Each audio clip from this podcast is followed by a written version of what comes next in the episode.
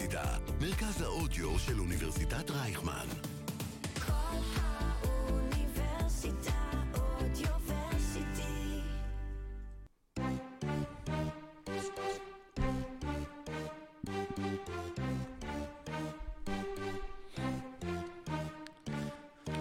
בפרק הקרוב של עושים NBA אנחנו מבקשים מכם לשמור על ריכוז גבוה, כי אנחנו עכשיו הולכים לקבל החלטות חשובות, לדרג אה, דירוג מאוד חשוב של השחקנים המיוחדים, אלה שמקבלים את הכדור ראשון בהתקפה, אלה שמרימים את היד, מכים כמה פעמים על הראש, אלה שבעצם המאמנים השניים על המגרש, המנהיגים של הקבוצה, אלה שיחליטו איך המשחק ייראה ומי יהיה הכוכב באותו הערב. היום אנחנו נדרג את עשרת הרכזים הגדולים בכל הזמנים בהיסטוריה של ה-NBA, ואם האזנתם לפרקים הקודמים של השם NBA בהיסטוריה, אתם יודעים שהרבה ויכוחים הולכים להיות כאן היום על השולחן.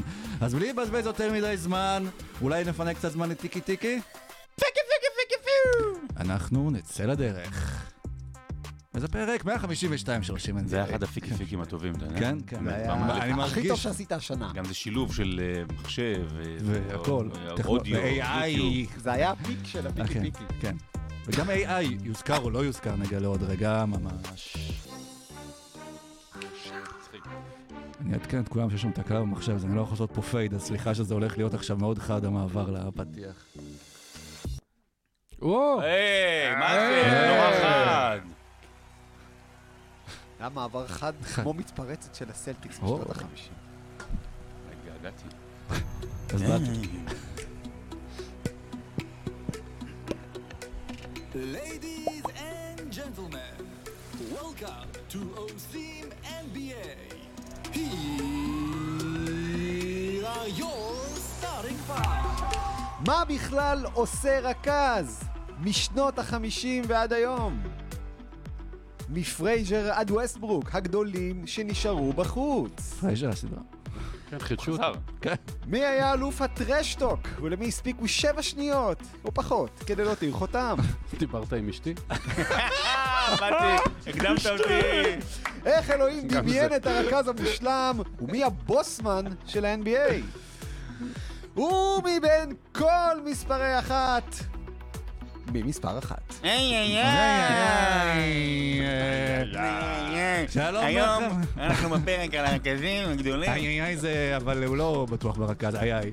אנחנו בפרק 152 של עושים NBA, אתם יכולים גם להאזין לו, אם המלצנו לכם או כבר אה, שמעתם את ההמלצה, גם אם נהיה באזור פרק 352 של עושים NBA. אם נגיע לשם. או כן. 1052. אלא אם כן דברים השתנו. 9,052. 9,052, אין מספר שלא יעצור אותנו, אבל היום נדבר על מספר אחד בהתקפה, או מספר אחד כמו שמוגדר אה, בקצ"ל כשמחלקים את התפקידים, וזו עמדת הרכז והפויגרד, ושלום סורוקה. שלום לוצקי! מה נשמע? הכל אה, מצוין. כן? ואם. אתם שומעים אותנו ב-2034 וכדור הארץ שרד, עוד יותר מצוין. יפה, וזה אומר שקיירי אולי לא שר. אם כבר דיברנו מספרי אחד, כבר נגיע. שלום שרון, מה נשמע? אה, שלום, שלום, תגיע למשה. כן. מה שלומך? באיזה עניין? בעניין כדור הארץ השטוח, ודעתך, בעד או נגד? ריקלין נלחם באקלים, ראיתם אה, בטוויטר? מה אה, מה הוא כתב? הוא מסביר שהכדור הארץ יסדר את עצמו והכל בסדר והכל שטויות. אה, אלוהים יסדר את. זה. כן, לא, או, זהו, שהוא אמר כדור הארץ. אה, זה התחלה, זה התחלה. כן. היסטוריה של אוי, 5,500 מעניין. שנה. אני בסדר, בסדר גמור, האמת כיף. כן. דירוגים אנחנו אוהבים, אני אוהב מאוד. האמת שצריך להגיד שזה פרק שרצינו לעשות, בוא נגיד את זה כך, סטף קרי אמר על עצמו, אני הרכז הכי גדול אי פעם. חלקנו התעצבנו, חלקנו יותר התעצבנו, ואמרנו, טוב, צריך לעשות אה, פרק של עשרת הרכזים הכי גדולים בכל הזמנים, אה, ולקח הרבה זמן, והנה אנחנו פה. אז יאללה, בואו נצא לדרך עם הרבע הראשון.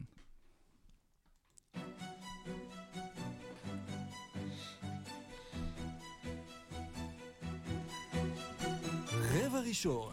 אז uh, ברבע הראשון... אוקיי. נתחיל ברבע- מההתחלה. אנחנו נתחיל בעצם מההתחלה, וננסה בעצם להבין את המשמעות של אה, תפקיד הרכז. אה, ככה זעקנו בפתיח בהקטנה, באמת. מה הכוח שיש בתפקיד הזה מגיל אה, קטן, כששחקנים מתחילים לשחק כדורסל, זה אולי התפקיד הכי מבוקש, כי אתה מקבל הכי הרבה את הכדור, יש לך את הנגיעה בכדור, יש לך את השליטה, אתה מקבל את ההחלטות, ועם הזמן גם התפקיד עצמו התפתח, והוא לא, אבל הוא לא התחיל ככה, לפחות בתחילת הדרך. זה התפקיד הכי מלחיץ שיש בעולם כדורסל. זה התפקיד שהוא בעצם, אם הייתי אה, נותן אה, איברים בגוף לשחקנים עבורנו, אז... בבקשה. אפשר אז- כליה? אז, אז הרכז היה העיניים שלנו. זאת אומרת, אה, אנחנו רואים את המשחק דרך הרכז, לאורך כל השנים.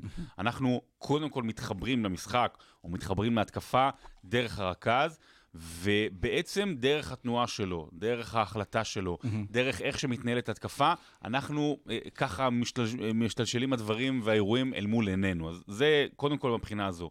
והרכז, יש לו תפקיד, א', מאוד מאוד משמעותי, ב', מאוד מלחיץ, כמו שאמרנו, אתה יודע, דיברת, אני זוכר באמת שבכיתה A, כשאתה מגיע לקצ"ל, ואוקיי, יש מישהו שהוא רכז, בואנה, מה עכשיו הוא צריך להעביר את הכדור מצד אחד לצד שני, וכולם לוחצים עליו, זה, זה נורא מלחיץ. והרכז התפתח בצורה בלתי רגילה, אולי זה התפקיד שהתפתח אה, בצורה הכי משמעותית, במובן הזה שכולם היום רכזים. יש point guard, ויש point forward, ויש point center כבר, אפילו כן. כן. ניקולה יוקיץ', אבל בסוף, בסוף, בסוף, הרכז זה הקווטרבק של הקבוצה, הרכז אה, זה ה- אה, הסלבדור של הסנוקר עם הקבוצה, אם אתה רוצה. אה, סלבדור זה שם מעולה לכדורסלן, עם הסל... אה, סלבדור. אם. הרכז- אה, הוא בעצם הכל עובר דרכו. והרכז פעם היה בעיקר, כשהיינו אומרים רכז, או שהיינו אומרים point guard, היינו חושבים שחקן שצריך למסור אסיסטים, לנהל את ההתקפה, וגם כשיקלע טוב, וצריך גם לקלוע עונשין טוב. זו הייתה התמונה שהייתה בראש, והיא כבר לא נשארה ככה. נכון, אם שרון, אני ממשיך עם מטאפורת העינה, האיברים של שרון, הרכז זה הלב של הקבוצה, לא פחות מאשר העיניים. כי הרבה פעמים הסגנון של הרכז זה הסגנון של הקבוצה, והסגנון שהרכז טוב בו, זה הסגנון שהקבוצה תהיה טובה בו, והרבה פעמים על הדבר הזה ייקבע האם הקבוצה תהיה טובה או שהקבוצה לא תהיה, לא, לא תהיה טובה, האם הקבוצה תשיג דברים או שהיא לא תשיג דברים. אה, ואנחנו נגיע להרבה דוגמאות מה, מהז'אנר הזה בהמשך. הרבה פעמים זה נקבע על ידי הממדים, ה- הגובה, הר- הרוחב, המשקל, אה, המהירות של ה... ש... שאיתה נולד, שבעצם אה, אליה צמח הרכז. אה, וסדריק טוני, באחד הפרקים הקודמים, כשראיינתי אותו, והוא בעצמו היה רכז באיזה שבע קבוצות, הוא אמר, פעם התפקיד של הרכז היה בעיקר לדאוג שכולם יהיו מרוצים. כן. היום אתה צריך לקחת את הריבאונדים, להתחיל את ההתקפות, לדעת לחטוף מסנטרים, לדעת לקלוע מבחוץ, לעשות הכל. אז התפקיד הזה באמת, אם זה התחיל הכי מלחיץ שיש, ומאז זה רק מגביר. כן. מאז יש עוד ועוד תחומים של אחריות. ויכול להיות שגם מה שהכי מרגש לנו בתפקיד של הרכז, זה העובדה שאם אתה בתור צופה מהצד שמסתכל על השחקנים, בדרך כלל רכז זה השחקן הכי נמוך בקבוצה, אז בצורה הכי פשטנית, אתה אולי הכי יכול להתחבר אליו מבחינת. המידות, או מבחינת כאילו אני הייתי יכול להיות זה. אין לך איזה איבר להגביל את זה? לא, לשקיל יש לי... רכז איבר הוא לה- הלבלב של הקבוצה. לא, כשזה לא. עובד, תשאלו את פטריק סווייזר. קווין לאב. הוא הלבלב של כן. הקבוצה. נכון. אה, חשוב אה, להגיד שבפרק הזה נדבר הרבה על רכזים ו- ועל מה מה הם כן. אה, חשוב להגיד מה הם לא. למשל, כל מיני אלן אייברסון וג'יימס הארדן ואנשים שהכדור היה אצלם הרבה, הם, הם לא באמת רכזים, הם יותר second guard דומיננטיים, כמו שג'ורדן היה אצלו הכדור הרבה והרכז לידו היה קצת פחות וגם חשוב. לברון. אה, וגם לברון, יש כאלה, אבל לא על, לא על זה באנו לדבר. באנו על, לדבר על אנשים שבאמת הם ההתחלה של ההתקפה, הסיום של ההתקפה, מרכזים, מנתבים, אה, המאמן על המגרש, אה, העיניים, הפה, הלב, הברכיים, הפיקה של ה... אה, בסוף גם הגעת לאיברים. העמדה הזו מאוד מאוד אמורפית, ולכן אנחנו ננסה לעשות כבוד לרכזים הטהורים, לפחות רובם. טהורים, אה, אתה יודע. זה טהור. אה, כן, אתה רוצה אה, טיור. עמדת- כאלה- ה point guard לעד. היו- כאלה שלא היו מגיעים לביתר ירושלים. עמדת ה point guard שלא, טהורה כן. לעד. אז כן, זה הזמן להגיד שרצינו לקרוא לפרק הזה מחנה ריכוז, אבל... כן, אבל היינו אני יכולים הטלתי לזכות וטו. במלא, היינו יכולים לזכות במלא האזנות ביום השואה, שאנשים מחפשים תוכן, אבל אנחנו נחשוב על שם...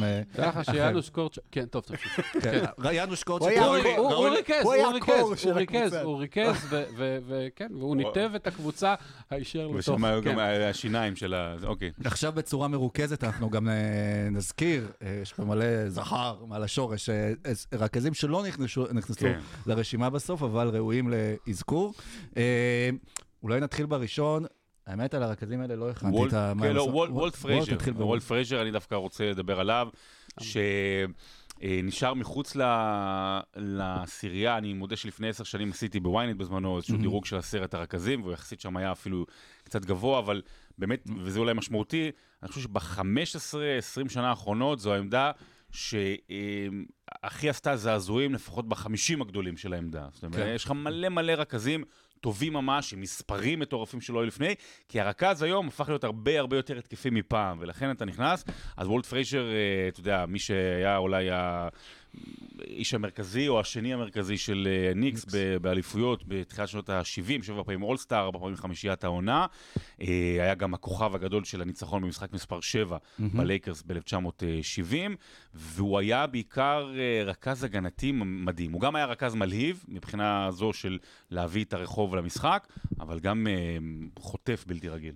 הוא קוסם, הוא היה סוג של קוסם למגרש, והוא היה, וויליס ריד היה, בהרבה פעמים אגב, ש- הרכז, הצוות שלו זה עם איזשהו big man. אה, והם הזינו אחד את השני, ואם דיברנו על וויליס ריד בפרק הסנטרים, אז כאן וולט פרייזר היה בעצם המנוע של אותה קבוצה, ומי שהריץ אותה, ובאמת שחקן עם יכולות יוצאות דופן, הגנתית, התקפית, ואפשר להגיד אולי גם, אולי מה שנקרא, השחקן שהיה הכי קשה להשאיר מחוץ לעשירייה. גם הכי אה. ניו יורקי. זהו, גם ה- גם הדמות שלו. כן, ניו יורק זה- תמיד. לדעתי, השחקן שהכי קשה היה להשאיר מחוץ לעשירייה זה דווקא אה, השחקן אולי הכי מושמץ, אחד הכי מושמצים בליגה, וזה ראסל ווסטברוק. כן. כן. אה, נכון, בשנתיים, שלוש האחרונות זה נראה כאילו הבן אדם, חמש, נראה כאילו הבן אדם שכח לקלוע, וזה לא שהוא ידע המון קודם. הבלחה בקליפרס. אה, כן. ו- והוא עושה שטויות והוא מאבד וזה. הבן אדם נתן המון המון המון עונות מופלאות, עונת triple double, עונת MVP. עונות triple עונות double. triple double. עונות triple double, עונת MVP, ממוצע קריירה של 23 נקודות, 8 ריבאונד, 7 אסיסטים או ההפך. אה, ממש, כאילו, אה, הבן אדם שלט במשחק באמת ביד רמה, לטוב ולרע. מגיע לו להיות בעשירייה, אבל אני חושב שיש סיבה שהוא לא בעשירייה. מה שתית? היה לי, נראה לי, מלא שערות בתוך הכוס קפה. לא, כזה. כמו ש- אתה ממשיך לטף אותנו שתית מטורפות את האיברים. הגולו גולו עם השערה של הג'ירפה? את הטלבצים. כן. ל- מדברים על ראסל ווסטבורג, הוא עושה כזה, מגעיל, מגעיל, כן. לא הבנתי. ראסל ווסטבורג מגיע לו להיות בעשירייה, ואני חושב שהסיבה המרכזית שהשארנו אותו בחוץ, זה כמו זה פרידה נחמדה מבחורה. זה כאילו, בגלל כן. הנזק שהוא עשה, לא, לא, הנזק שהוא עשה לדבר הזה שנקרא רכז. אני לא, אני לא צוחק. כן, זאת אומרת, אם אנחנו מכוונים לעשרה רכזים טהורים, הוא עשה נזק ל- ל- למשמעות של, של רכז, של פעם. נכון, וזה מטורף, כי הוא, כי הוא כן עשה מלא אסיסטים, כי הוא כן ניהל את קצב המשחק, אבל יש... הוא כאילו עשה, הוא, הוא, הוא לקח את הכוח האדיר הזה ועשה בו שימוש לרעה. כי אתה לא יכול-. אתה אתה לא יכול לקרוא למישהו עם הפרעת קשב? וריכוז רכז.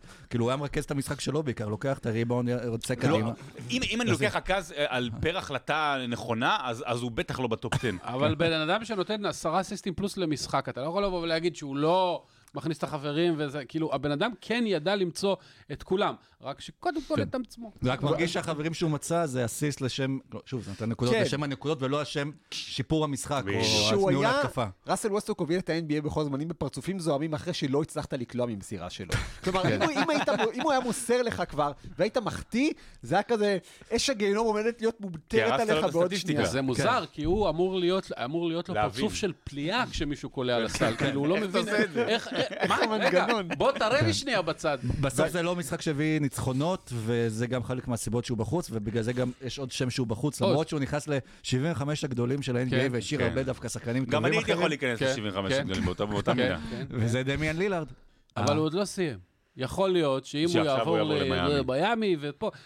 אבל הוא לא יהיה בטופ 10 ח- רכזים. חייבים להגיד ששחקנים שכרגע עדיין משחקים זה עניין גמיש. פתאום ללילארד, סתם אני אומר, בוא, ברור, לא ברור. מופרך לגמרי, אבל ייקח אליפות השנה עם מיאמי. שלוש עונות טובות. אה, הוא, הוא בן 33, הוא לא בן 39 כמו קריס פול, עוד נגיע אליו, אז יש לו עוד אה, זמן לשפר, אבל אה, כן, הכניסה שלו ל-75 הגדולים הייתה קצת תמוהה, אבל uh, אי אפשר להתווכח עם זה שהוא רכז מודרני, כמו שקודם כל, uh, בוא תשים את רכז ה-20... מודרני שעושה כבוד גם כן, למ- למושג י- רכז בדיוק. הישן. הוא, הוא גם מנהל את המשחק ומרכז ולא מאבד המון כמו ווסטברוק או ארדן, וגם שם את ה-24-25 נקודות שלו למשחק. ואם הייתה לו חצי הגנה, לא אומר כן, הגנה, נכון, אז הוא היה. בעשירייה. נכון. או שהוא היה משיג את הדברים. ו- כן. אגב, לילארד- אחד הדברים שהכי הוביל למשחקים, אחד הרכזים הכי ווינרים שהיו, לפחות ברמת המשחק הבודד. לא מבחינת האליפויות, נכון. אבל ברגעי ההכרעה, כן. אין הרבה שחקנים ברשימה הזאת, הוא כנראה היה מעל רוב השחקנים ברשימה הזאת, במי שאתה לא רוצה את הכדור אצלו בידיים. בדיוק. וגם ברשימת לא, הממים, יש לו שני רגעים אה, אייקונים. ווסטברוק אתה לא רוצה את הכדור אצלו בידיים. כן. לא, זה רק כשאתה האוהד של אוקיי, הקבוצה, אוקיי, אני מדבר אוקיי. על 29 קבוצות אחרות. הוא כן השאיר חותם מבחינת ממים לילארד, יש לו שניים אייקונים, אחד זה מהשלשה על פול ג'ורג' עם ה bye bye, והשני שכולם עפים עליו. שעפים עליו, אגב, מי שאתה הכי לא. רוצה את הכדור אצלו זה יגאל עמיר. אה, סרק, סרק. אני- יש יש לך עוד שם? תגיד עוד יש שם. לי עוד שם. מלא כן, שמות. אמרתי שאתה רוצה להוסיף משהו. אני- לא, אני אני רוצה, אתה יודע מה? להגיע ל- לשמור את הסף שם שלי לאסוף. אה, אוקיי, סבבה. לציון. עכשיו זה שם אחד, אבל שהוא מתפצל לשניים. אה, ואז הזקנה התפצלה. כן. לשניים. וזה Hardway or the Hardway. אה, נתחיל עם טימי, אה, לפי סדר, זה טימי. עכשיו אנחנו רואים את טימי הרדווי ג'וניור, אה, בעיקר אה, בדאלאס, אה, כן. יורה מרגמות לעבר אה, הסל, אבל טים הארדווי אה, ג'וניור... אה, סיניור. אה, סיניור. אה, זה. הגדול, כן, נכון. ג'וניור זה הקטן. כן, הלאה. התחיל בגולדן סטייט, עשה את אה, השם שלו אולי גם יותר אה, במיאמי, וגם כן היה רכז, שהוא קצת כן מתחבר דווקא לדור החדש, היה ניצנים של מה שאנחנו רואים היום. כן, הוא היה, הוא ו- ועוד שמות שלא הזכרנו, אבל אני רק אגיד, ברון דייוויס, ג'ייסון White Chocolate וויליאמס, היו השחקנים Mhm. שהביאו את השכונה ל-NBA בקטע טוב, אה, שאחר כך גם הפך קצת לקטע רע לפעמים, אבל הוא באמת היה אשף הקרוס אוברים, ו- וה crossover עד היום, פחות או יותר, לא נקרא על שמו, אבל, אבל הוא אחד האנשים שעשו את זה הכי טוב שיש. שחקן מאוד מאוד וירטואוזי. לא הצליח לתרגם את זה לניצחונות, לאליפויות, אבל, אבל היה שחקן שהיה פשוט כיף לראות. זה אה, חלק משלישיית ה Run TMC. זהו, כן. עיצ- עיצב הרבה, אה, אתה יודע, הראשוני, אנחנו זוכרים Run TMC, והקצב של גולדן סטייט עם דון נלסון, שזה עיצב אחר כך כמה שנים את הכדורסל גם ב-NBA, אה, ושחקן הגנה גם מעולה, ולא כל וגם- כך אהב הומוסקסואלים. כן, הומופוב מסריח, רצית להגיד. כן. אה, אני רוצה לתת... אה, אה. אני רוצה לתת שחקן אחד שיום אחד, אולי עוד עשור, שנעשה את הפרק הזה שוב, הוא ייכנס, לא רק ייכנס לעשירייה, אלא ייכנס כנראה למקום השלישי. וזה לוקה דונצ'יץ', שהוא בן 24. אה, כבר, אה, אם הוא פורש מחר בבוקר, הוא כבר ב-all of fame. בן אדם אה, בארבע פעמים חמישייה All NBA ראשונה. רוב האנשים, כולל אלה שבעשירייה, לא יכולים להגיד את זה. אבל השאלה והוא אם לא- עושה הכל. הוא קולע, הוא מוסר, הוא, חוץ מהגנה, הוא לוקח ריבאונדים. אבל לא לוקח אליפויות בינתיים. הוא הנתון הכי... כן, הנתון, הוא נותן כמעט עשרה אסיסטים למשחק, והוא לא מקבל מאף אחד אסיסטים. אה, 84% מהסלים שלו הם unassisted. כאילו, הוא יוצר לבד הכל, הכל, יוצר הכל. לבד זה הכל. משהו מילה, זה הזדמנות אחת, ו- ומשחק לבד זה גם... לא, אה, ביטוי משחק. לבד? הוא- הוא- הוא הוא- הוא הכל, הוא קבוצה לא, לא, שלמה, הוא הוא יהיה, לא הוא רק. הרכז. הוא להכניס אותו עכשיו שם- לטופ 10 לא, הרכזים ברור, זה הוא מוגזם. בן אבל- 24, אבל עוד עוד כמה שנים. אה, אז נזכיר- הארדווי עוד- השני. כן, על הארדווי שני. פני הארדווי, אה, הזכרנו אותו הרבה, גם אה, דווקא גם על הסנטרים כשדיברנו על שקיל, יכול היה פעולה שלהם, להיות וגם באורלנדו. בטופ 10, אם לא. אמרנו שזה אולי היה השלב הראשוני ככה אה, ב process של שקיל לפני שהוא קיבל את קובי, אבל מה-one-two הראשונים, לא נשוות על רכז אחר שנדבר אחר כך, אבל ששני הרכזים, שני השחקנים, רכז וסנטר מאוד מאוד דומיננטיים, מש- משחק ביניהם, וברור שהם שני אה, מנהיגים של הקבוצה ובצורה מלהיבה. פני הארדווי היה בעצם, אה, במובן מסוים, הייתה, היה תקווה להיות ה second coming של מג'יק ג'ונסון. בדיוק. אה, שבאמת גובה ויכולת ראיית משחק מהעמדה הזאת ויכולת ניווט מה, מהעמדה הזאת, והוא באמת עשה את זה מצוין. הבעיה שפשוט אחרי כמה שנים גם עזב אותו שקיל, אז אורלנדו נהייתה קבוצה הרבה פחות טובה והוא כבר לא הגיע להישגים, וגם התחילו פציעות ופציעות ופציעות ופציעות. אני... אגב, שם שלא רשמנו פה, זה, זה דרק רוז. אה, נכון, דרק רוז וקיירי ארווינג, אבל יש סיבה שלא הזכרתי רשמנו. בגלל ה Guns and Roses, שזה כאילו גילברט ארינאס ודרק רוז. דרק אבל- רוז לא... מורט, נכון, כן. דרק רוז לא בטופ 10, לא קרוב. לא, לא בטופ 10, אבל ראוי לאזכור. ראוי לאזכור בביילינסון, אני לא יודע, לא... יונתן אה, קריר, אני רוצה אבל להזכיר. שלושה שמות אחרים, אחד קצת ישן, אה, נייט טייני ארצ'בלד, אולי חבר'ה לא מכירים אותו, היה אה, אחד השחקנים המשמעותיים, הוא גם זכה באליפות ב-81 בבוסטון, אבל היה משמעותיים במילווקי בשנות ה-80, שהייתה דווקא אז קבוצה די משמעותית. הוא היה סוג של אלה אייברסון, הראשון, מטר 85 סנטימטרים, מאוד מאוד זריז, באמת יכולות מדהימות. גם קלה, גם מסר, הוא השחקן היחיד בהיסטוריה שהוביל את הליגה בנקודות ובאסיסטים באותה עונה. שזה דבר מדהים, מ-72-73. ווסטברוק לא עשה? גם נקודות, בנקודות לא. בנקודות לא. לא בנקודות. אה, עוד אה, שני שמות, אוקיי. אה, וזה משהו משמעותי, קודם כל. צ'ונסי בילאפס, שהיה, אה, איך הכינוי שלו היה משהו, Big Shot, אה, לא, Big אה, Shot זה Mister רוב... Big Shot. זה רוברט רוברט הורי, לא? אה, לא, Mister Big Shot. אה, זהו. Big אה, Shot בוב היה אה, רוברט הורי אוקיי. וצ'ונסי היה Mister Big זהו. שגם לא- הוא כאילו עם האליפות, הוא כאילו היה השחקן הראשי. באליפות של אה, 2004, אה, הוא גם ה-MVP של סדרת הגמר. לא רק באליפות, הוא גם הוביל את דטרויט לחמישה גמרי מזרח כן, רצופים, כן, ועבר. לדנבר והוביל אותה לגמר מערב. ואתה יודע, וגם עכשיו, כאילו, כמו הרבה רכזים, אגב, שאחר כך עשו את המעבר לצוותי אימון של קבוצות וכדומה, שוב, בגלל ה...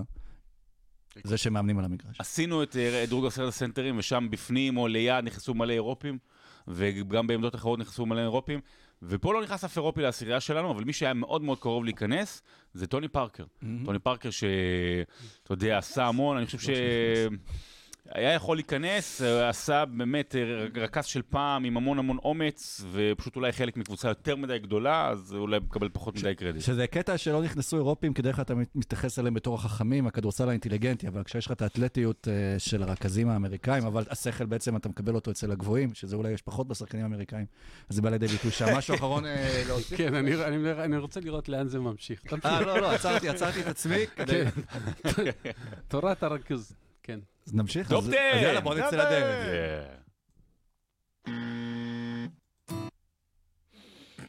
זה היה קטע קצר, כמו שאני רגע, תן לו, הוא מכניס את זה אחר כך בעריכה. אה, הנה זה בא. אה, רגע, עכשיו אנחנו בעצם ברבע שני. שני. לא, ראשון, שני. כן, זה היה כל כך... אין פה את המערכת, אין לי את השעון, אפילו לא יודע כמה זמן לקח הרבע הראשון, אם אתם יכולים להסתכל עכשיו ב... שני. אה, בערך רבע שעה. כן, נראה לי יותר. אה, לא. ועכשיו אנחנו ברבע שלוש, אוקיי. אז אנחנו אה, נצא דרך עם הרבע השני, ואנחנו נתחיל מהמקום העשירי שלנו, שהייתה בחירה מאוד נוחה, יש להגיד.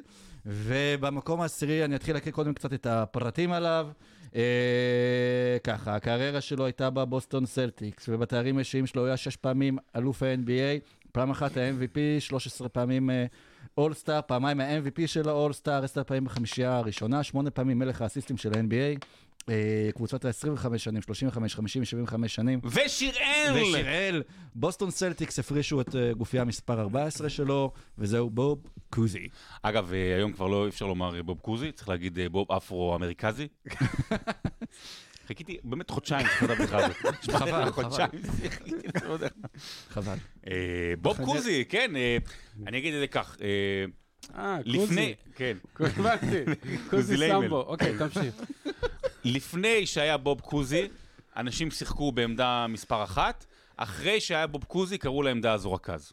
אוקיי? זה בעצם כדי להבין, הרכז... בסדר, לפני זה לא היה כדורסל, בוא בוא נירגע שנייה. זה לא, היה- כמו שתגיד. לפני ג'ורג' מיקן. לא, אבל היה, לא משנה, בסדר, אבל אמרנו, גם. נתנו פעם קודמת את ג'ורג' מייקן, אה, קרלס ויסמן. אה, חשוב להגיד גם על בוב קוזי, ב-2019 דונלד טראמפ העניק לו את אה, מדליית... אה, עיטור מה החופש, כן, של- אה, עיטור העוז, לא, מדליית החופש. כן. אה, הוא היה, קוסם, זאת אומרת, הכינוי שלו היה ממש אה, הודיני. אה, הוא בעצם היה החלק השני המשמעותי בבוסטון הגדולה שזכתה ב-11 רפואות ב-13 שנה, אחרי ביל ראסל. אה, הוא... אה, דיברנו על אה, טים הארדוויי שהעביר רחוב, וכמובן אלן אייברסון, הוא באמת, היה, היו שם דברים כאילו אה, שלא ראית, כדרורים כאלה ובין הרגליים, כל הדבר הזה של לפתח את אה, משחק הכדורסל בנראות שלו, בוב קוזי היה מאוד מאוד משמעותי. אה, הוא עשה את ה... הוא הוא הביא את הרחוב, והוא- כי הוא באמת גדל ב playground של ניו יורק, עם כל זה שהוא נראה... הוא בעצם גדל כבן למשפחה צרפתית, שההורים שלו כל הזמן רבו, כי אה, אימא שלו... ההורים שלו היגרו מצרפת. אימא שלו זכרה את זוועות מלחמת העולם הראשונה, ואבא שלו היה בכפר גרמני שנכבש על ידי... הצר... בכפר צרפתי שנכבש על ידי הגרמני, וכל הגברים גויסו לצבא הגרמני, אז על, על זה ההורים שלו כל הזמן רבו. עכשיו משה מתעניין הוא- בפרק. בדיוק. אמרתי, אי אפשר להביא את לא, משה הוא לבוב אמר קוזי. מלחמת העולם, התלהבתי. ואז הוא אמר, ראשונה. ראשונה זה כמו-. זה זה כבר לא. הספציאליטה זה שלי. כמו העונה הראשונה של שובר שורות, אתה כן. יודע, אתה- אתה צריך לחכות לזה, אתה צריך לחכות לשנייה או שלישית שיהיה מעניין. אז בוב קוזי באמת שבר שורות. אה, הוא... כל הצעדים האלה שדיברת עליהם, כל, ה, כל ה, התרגילים המגניבים האלה שהוא עשה, בתקופה שלו זה נחשב לשוויץ, זה נחשב לשחצנות, זה ספסל אותו. מאמנים לא רצו לתת לו לשחק בגלל הדבר הזה, ו, ו, והוא פשוט, אבל הוא היה סטודנט מצטיין באוניברסיטת הוליקוסט, כל חייו הוא בקושי יצא שם, איך האוניברסיטה קראו לה? מה? הולוקוסט. הו- הוליקוסט. הולי קרוס, הולי קרוס. וואלה, זה כאילו... אמרתי אתה הוליקוסט. נשמע כמו זקנה שצורבת צוחקת ומסבירה את הבדיחה לכולם. ואז דוידוביץ' התפצלה לשניים. כן. אה, שמעתי את זה, אבל אתה צריך, אתה חייב אה, דחוף אינהלציה. אני- שמישהו ייתן לו משהו, אתה רוצה כוס מים? הנה, הנה בקבוק מים, תשתה ותיתן תיתן לסורוקה לסיים את הנאום על מסעות רומל. ב- כן. תגיד עוד פעם את השם מכללה. באוניברסיטת הולי קרוס, צלב קדוש, שזה גם סוג של צלב. אה, בוב קוזי היה סטודנט מצטיין, ו- וכולם אהבו אותו בקמפוס, והאוהדים היו צועקים מ וונט קוזי, ובסופו של דבר המאמן היה נותן לו להיכנס, הוא היה קולע איזה 12 נקודות ויורד לספסל. ואז הגיע הדראפט. אנחנו נמשיך לבד, תן להם רגע, כן. בוסטון לא רצתה. בוסטון לא רצתה אותו. רד אורבך אמר, אנחנו לא נביא, למרות שהוא היה אהוב הקהל וגדל 40 קילומטר מבוסטון, בוב קוזי אמר, אנחנו לא רוצים, אנחנו לא נביא שחקן כדי לרצות את האספסוף, אנחנו נביא סנטר בשם צ'אק שייר, שייר, בחרו אותו כי הוא היה 7 feet, ובאותה תקופה לא היו שחקנים 7 feet. אז לקחו אותו, טריי סיטיז בלק הוקס, העבירו אותו, לקחו אותו, רק- לא, גם לא רצו אותו, רצו אותו בשביל הערך בטרייד, זרקו אותו לשיקגו סטאגס, שיקגו סטאגס התפרקה, לקחו, עשו הגרלה, לקחו את השמות של השחקנים ושמו בתוך כובע, אה, כדי לחלק אותם לשאר הליגה. אף אחד. לא רצה את בוב קוזי, ובוסטון נתקעה עם השחקן הזה. רד אורבך, היו בטוחים שהוא יחתוך אותו מהאימונים. אחרי אימון אחד, רד אורבך הודיע שזה הרכז הפותח של הקבוצה. עכשיו, קוזי עצמו, היה איתו ראיון לא מזמן בסטיקסטוק, והוא סיפר אה, שעד אז, מה שאמרת, רכזים, עד אז התפקיד של הרכז היה to walk up the ball. נותנים לו את הכדור והוא מתחיל ללכת. טם, טדם, טדם, טדם, טדם. ובוב קוזי, בבוסטון הגדולה, היה אה, אה, מקבל את הכדור מביל ראסל אחרי המתפרצת. ראסל היה בדיוק יודע איפה קוזי יהיה, נותן את הכדור, וקוזי מעיף את הכדור למתפרצת, וכך נולד משחק הריצה שאפיין את ה-NBA הרבה שנים, וכך נולדה בוסטון סלטיקס הגדולה שלקחה כל כך אני רק חייב. להגיד למי ששומע אותנו בפודקאסט ולא רואה אותנו ביוטיוב, את כל ההרצאה הזאת על, על חייו ופועלו, אה, סורוקה עשה מהראש, אין מולו כלום. כן, עכשיו, כן. לא יודע, הביוגרף של בוב קוזי היה צריך להסתכל ברשומות בשביל להגיד מה שאמרת. הוא האזין לפודקאסט עם בוב קוזי בדרך לפה. כן, כן. כאילו, באמת, זה- זה אני סורוקה. במקביל הסתכלתי בוויקיפדיה בזמן שאתה אומר, ולא נראה לי שהם עמדו בקצב. לא, אבל אני אגיד עוד משהו אחד. שוב, אה, צריך לזכור איך פעם היה, ובמיוחד שנות ה-60 וה-70, ליגה של סנטרים, ליגה של גבוהים, זאת אומרת שאתה צריך להיות גבוה כדי לשחק, ובאמת בוב קוזי נתן את ההערה הזו באלף, במובן הזה שאוקיי, יש חשיבות גם אה, לאיש הקטן הזה עם הכדור. ואם דיברנו על מאמן המגרש, אז עוד אנקדוטה אחת משעשעת על בוב קוזי, הוא לא יכל לקרוא למאמן שלו בשמו הפרטי. הייתה לו הפרעת דיבור, והוא לא היה מסוגל להגיד את האות R. למאמן שלו קראו רד אורבך, אז הוא קרא לו ארנולד. ועד היום, כשתשמעו אותו מדבר, אתם... איך זה- נרד נהיה? אה, השם האמיתי של רד אורבך היה ארנולד. אה, אז הוא קרא לו ארנולד. ארנולד. ארנולד. אר נברא כזה. ואולי היה יכול להיות פיראט, כי לא היה לו R. רכז. אהוי.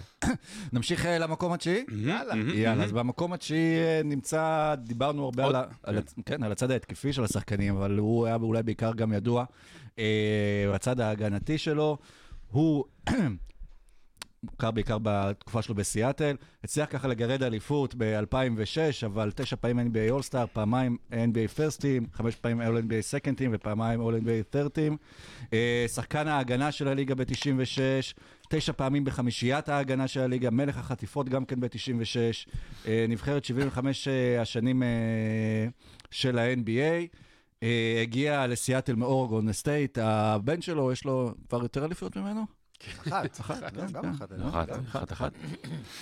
ואנחנו מדברים על גרי פייתון סיניור, אה, שהם מקווים גם שבשנים הקרובות אה, קבוצת האם שלו, סיאטל סופרסוניקס, תחזור, אם כבר הזכרנו את פרייזר. כן, כן, כן. אה, כן. כן, באמת, הוא מייצג את העיר הזו הכי טוב.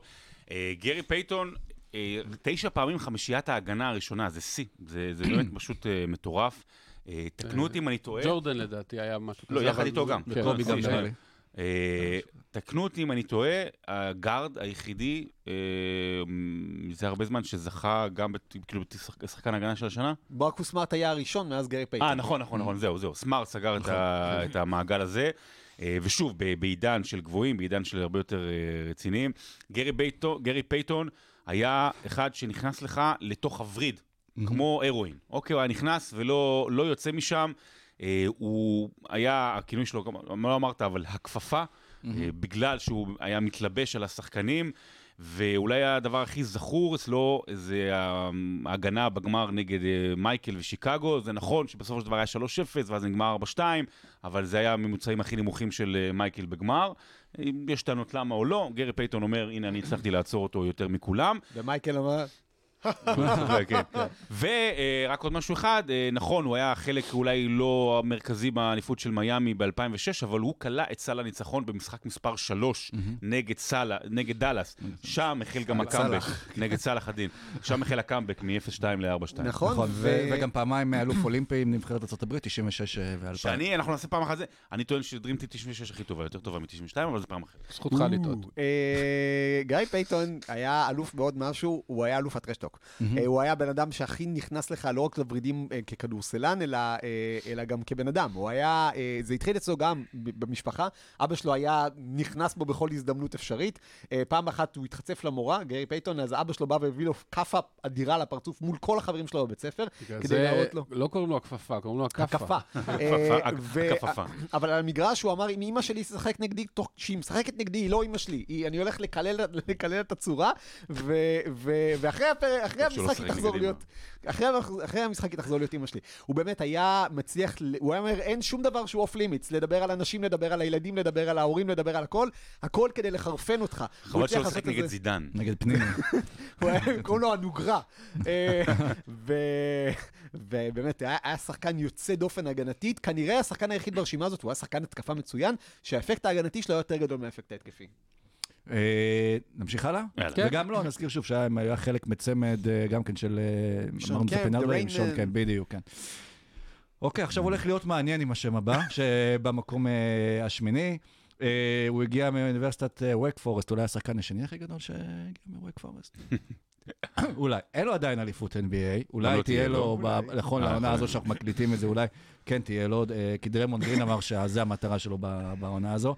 אה, 12 פעמים באולסטאר NBA, אה, פעם אחת אולסטאר MVP, הרבה פעמים אה, חמישייה הראשונה, חמש פעמים חמישייה השנייה, פעמים חמישייה השלישית, שבע פעמים בחמישיית ההגנה של ה-NBA ופעמים בחמישיית חמישיית ההגנה השנייה. rookie of the year בשנת 2006, אה, חמש פעמים מלך האסיסטים של הליגה, שש פעמים מלך החטיפות. נבחרת 75 השנים אה, של הליגה, ואנחנו מדברים על הפוינט גארד, קריס פול. כן, משה. ביזיון, ביזיון. סליחה, לא, זה זה ביזיון שהוא כל כך נמוך. אה, תראה את אה, השחקנים שיבואו אחר כך. הוא לא... אה, וכמה הוא הגובה שלו? מטר אה, 70 ו... מטר 83, 83, 83, כן. אבל בוא, נהיה ישרים. אה, קריס פול במקום השמיני ולא החמישי נגיד, כי הוא לא לקח אליפות. זהו. זו הסיבה, זו הסיבה היחידה. הוא הגיע פעם אחת לגמר, וגם שם הוא לא שיחק כל כך. הוא בגיל 38, בסדר, סלח סלח. לא, אבל לא שיחק. אה, לא סבבה, הוא לא הגיע עד גיל 37-8 הוא- לגמר. מצד שני, 37. הוא, נ- הוא לקח קבוצה שלא הגיעה לפלייאוף שנה קודם, אוקיי? לא הגיעה לפלייאוף בכלל, והגיעו איתו. לגמר, אוקיי? אז אתה יודע, יש אישי. איזה... אה, הבן אדם עם אה, תשע וחצי אסיסטים למשחק, אה, אמרת שגרי פייטון השפיע הגנתית, קריס פול שבע פעמים ב-all NBA Defensive Team, 11 פעמים ב-all NBA Team עצמו, מבחינת... הוא, הוא אולי לא בן אדם נעים לשחק איתו, ויכול להיות ש... אה, את דיאנדרה אייטון, הוא יגיד לך שזה לא נעים שקריס פול צועק עליך. אבל בכל מקום שהוא הגיע אליו, הוא, הוא אולי הדבר הכי יעיל, הכי אה, חכם, הוא פשוט עשה הכל נכון, הכלייה שלו הייתה... לא, לא היו לו חולשות במשחק, לא הגנה, לא כליאה, לא מסירה. אה, גם לקח ריבאונדים לגובה שלו, שזה לא הרבה, אבל כן. אה, זה לגובה שלו, ארבע וחצי ריבאונדים למשחק.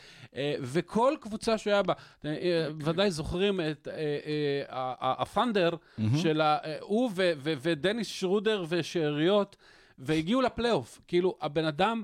ואם אה, אה, לא היה מותח את ה hamstring, אה, אז הוא גם היה לוקח אליפות מול הקבוצה הכי גדולה של כל הזמנים. אתם זוכרים שבמשחק חמש הלך ה hamstring של קריס פול, כמו שקורה כל שנה, ולצערו, בגלל פציעות, ובגלל, לא רק שלו, של בלייק גריפין, של אחרים, בן אדם עם ממש, עם חוסר מזל פלייאוף באמת קיצוני. חוסר מזל, וטעויות גדולות. לא. אבל אתה, אתה זוכר שתיים, שלושה, שלוש טעויות, אבל תסתכל על המספרים שלו בפלייאוף לעומת המספרים בעונה רגילה, הוא מעלה אותם כל הזמן. הבן אדם מצוין, יש לו קצת מזל רע ו- ו- וקצת להיות לא במקום הנכון בזמן הנכון. לדעתי, מבחינת יכולת, אני לוקח אותו לפני הבן אדם הבא שלקח כן, פעמיים MVP. היה פה אבל זה לא ויכוח, רק היה פה פציעות אה, ויכוח. קריס פול, זה גם כוחות הטבע ו force majeure, כי אם לצורך העניין אה, נכון. סופה לא הורסת את אה, ניו אורלינס אה, בזמנו, ואם דיוויד סטרן לא לוקח בעלות על הקבוצה, יכול להיות שהוא קריס לוקח פול שתיים, בלייקרס שלוש עם אליפויות קובי, עם יכול להיות כן. שמדברים עליו עכשיו בטופ שלוש. כן, זה לא רק היה force majeure, דווקא מה שגרם לזה שדייוויד סטרן לקח בעלות לא היה הוריקן קטרינה, נכון, אה, אלא אה, עצם העובדה שהבעלים של ניו אורלינס היה פשוט איום ונורא, הוא פשט רגל, אה, ואז הקבוצה עברה בעצם לבעלות של כל קבוצות הליגה, וכל מהלך שהיא עשתה היה צריך לעבור אישור של כל שאר הדירקטוריון, ואנשים לא רצו שהלייקרס יתחזקו עוד פעם בדיוק אחרי שלקחו את האליפויות. אז זה לא קרה, ואז הוא הגיע לקליפרס, והוא הרים בעצם את המועדון. המועדון הזה היה בדיחה עצובה ואומללה, עד שהוא הגיע אליה. הרים באוויר את. המועדון, לוב סיטי, ובאמת, ה- המסירות שלו היו פנטסטיות, וקריס פול עשה, מבחינתי הקריירה שלו מתמצה בגיף. יש גיף אחד של קריס פול, שרואים את ה... אה, יורדים לפרסומות, ואז כאילו רואים את קריס פול מחייך, מחייך, מחייך, הפלאש עולה, וקריס פול אז עושה פרצוף זועם. כי קריס פול היה ברמת. ה... כן, לא, לא, סטיב הוא. כאילו עושה מסתלבט עליו, כאילו, מצחיק, מצחיק, מצחיק, לא מצחיק. לא, מצחיק. וזה היה קריס פול, כלומר, מצחיק, מצחיק, מצחיק, לא מצחיק, והוא גם היה מנהיג של ארגון השחקנים, בתקופה מאוד מאוד קריטית שבה היחסי הכוחות עם הבעלים השתנו, ואנחנו נגיע תכף, אגב, גם בוב קוזי היה, אבל תכף נגיע למישהו שעשה את זה יותר משמעותי, וקריס פול גם אה, אה, מנהיגות, גם להפוך את כל קבוצה שהוא היה בה לקבוצה טובה יותר ממה שהייתה קודם, ובדרך כלל אחרי שהוא עזב הקבוצה נהייתה פחות טובה, נראה מה יהיה בפיניקס, והדבר גול. הכי חשוב שהוא, שהוא עשה, אה, הקליעה שלו, שוב, לא הכי חשוב, אחד המיוחדים, הקליעה שלו מה mid-range הייתה, בתקופה שאף אחד לא רוצה לקלוע מה mid-range, הייתה זהב טהור. ה jump shot שלו, הזה כל כך יפה, כל כך נקי, כל כך טוב, שעד היום אנשים מדברים עליו כסטנדרט העליון. הוא אמנם בן 38, אבל הוא עדיין, נזכיר שהוא עדיין משחק. באמת, זה- אני חושב שהפערים בינו לבין מקום 7 ו-6 הם אה, קטנים מאוד, ואתה יודע, יכול להיות ששנה, שנתיים שהוא עדיין יהיה שם רלוונטי, יכולים אה, לשנות את ה- רק, את אה, המיקום הזה. רק להזכיר לדיראון עולם, שלפני שנתיים היה לנו ויכוח בפוד. לגבי אה, פולו סטוקטון, לא, לא, לא, ניצח. לא, אתה התווכחת איתי שגרי קיבלת- פייתון אמור להיות מעליו. אני רק, אנחנו נוציא את ההקלטות, אנחנו נוציא את הארכיון א', ונמשיך. יכול להיות שאמרתי את זה אז, זה היה לפני הגמר שהוא עשה עם נכון, פיניקס, זה היה נכון, לפני כן, הגמר, נכון. והנה, הם כולם במקום אחד לפניו, זאת אומרת, כן, זה הגמר כאילו לקח אותו. בדירוג שלך. שהוא, כן, שעושים ממנו כסף גם. גם- הגיע, אנחנו נזכור בפלייאוף הזה שקריס פול עד- הפציעה מאוד יעיל, משחקים של 100% בלי עיבודים, נראה לי הכי הרבה אסיסטים אה, יחסים, אבל עדיין אין לו אליפות, נתקדם למקום השביעי, ש- שגם לו אין אליפות וגם לו אין גמר, למרות כן. שלא יש כן גמר. אבל ויש לו הוא- גם שני MVP ש... אבל לא הוא... לה- כן, תספר כן, מי זה. לפחות השני מהם מוטל בספק. הוא יכול להיות שהוא כדורגלן אפילו יותר טוב מ- מכדורסלן, אה, קנדי, הגיע מאוניברסיטת ס- סנטה קלרה, אה, בחירה מספר 15 בדראפט 96, מהדראפטים הטובים בהיסטוריה. אה, פעמיים MVP של הליגה ברצף, 2005 ו-2006, שמונה פעמים NBA All-Star, שלוש פעמים בחמישייה הראשונה, פעמיים בחמישייה השנייה ופעמיים בחמישייה השלישית. חמש פעמים הוא היה מלך האסיסטים של ה-NBA, ארבע פעמים במועדון ה-50-40-90 של ה-NBA. אה, גם בנבחרת ה-75 שנים אה, של הליגה. מוכר ביותר אה, בתור האיש שניהל את ההתקפה המהירה ביותר בליגה בפיניקס סאנס, וזהו סטיב נאש. תראה, אני חושב שבסופו של דבר הסיבה שנש אה, מעל אה, פול, מלבד העובדה שיש לו שני אה, תארי MVP, ובסדר, הוא אולי לא היה צריך לקבל את השני, בסוף קיבל, אתה יודע, אולי נשאיר את זה לאחרים. זו העובדה שהוא השפיע על המשחק הרבה יותר מקריס פול. זאת אומרת, הוא שינה את הכדורסל ואת הליגה, כמו שמעטים מאוד שינו ב-30-40 שנה האחרונות. הוא היה זה שהוביל אולי באופן המשמעותי ביותר, יחד עם עוד אחד שיבוא אחר כך, לכדורסל שבו אותו אנחנו רואים היום. וגם הוא שילב את, ה, את התכונה הכי חשובה לצד הדבר הזה שנקרא רכז. אה, להיות רכז מצוין, להיות רכז שמסכן את, ה, את היריבה, שמנהל את הקבוצה, שמנהל את הקצב, אתה חייב אתה חייב להיות קלה גדול. ויכול להיות שמבחינת הרכזים, הוא הקלה הטהור השני הכי גדול שהיה אי פעם. 43 אחוז לשלוש קריירה. קריירה. זה מטורף. זה לא רע. וזה בתקופה, עוד פעם, ש- שזורקים פחות, ו- לו. והוא דחף את זה פעמים קדימה. 50, 40, 90 סיימנות. עם, אה, זה, מדהים. אה, סטיבן עשה את זה ארבע פעמים, ארבע פעמים סיים 50, אה, 60, 50, 40, והוא, אה, אתה יודע, הוא, הוא עושה כבוד גם לעבר, גם להווה וגם לעתיד בדבר הזה שנקרא רכז. הוא גם הלא לא אמריקאי, כן, הוא קנדי, אבל הוא לא ה-USA born היחיד ברשימה הזאת. גם. והוא היה אאוטסיידר גם כשהוא היה באוניברסיטה קטנה וגם כשהוא נבחר באמצע סיבוב ראשון, אמנם שני מקומות אחרי זה בחור שיהיה בטופ של רשימת ה shooting guard, קובי בריינט, אבל הוא, הוא, הוא, סטיב נש הוא גדול המשוררים של העידן המודרני. כי הוא, הוא היה הרבה יותר מכדורסלן, וכדי להבין מה סטיב נש היה צריך להסתכל על ה-NBA לפני לפני שסטיב נש הגיע לפיניקס, כי היו לו עוד שנים בדאלאס, ככה צעיר עם נוביצקי, כשהוא הגיע לפיניקס, ה-NBA הייתה במקום מאוד מאוד קודר.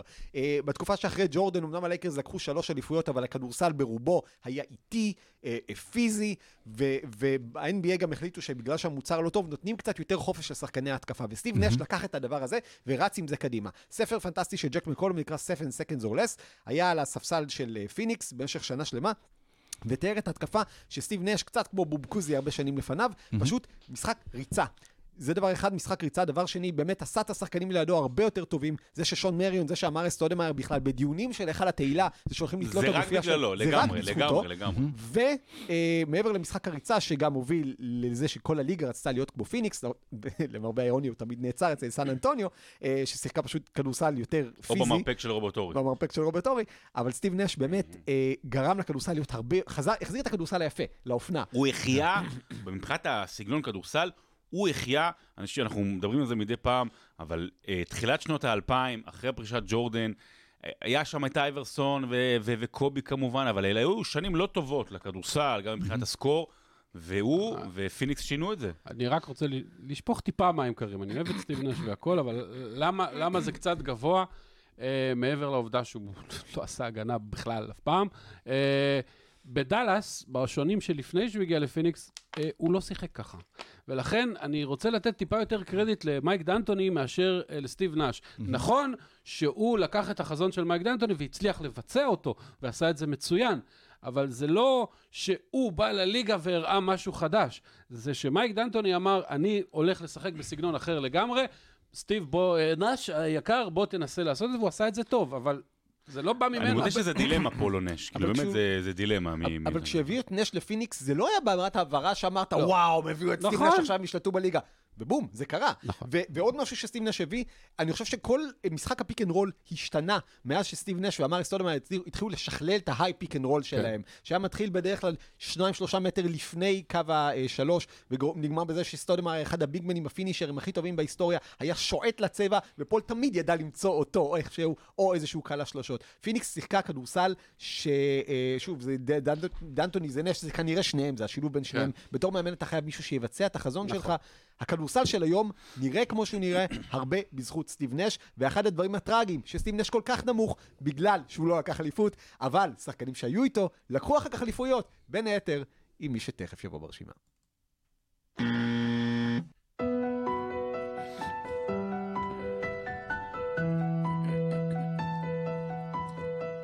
רבע שלישי. עכשיו אנחנו מגיעים לרבע, אולי זה. שיצר את הכי הרבה... כן.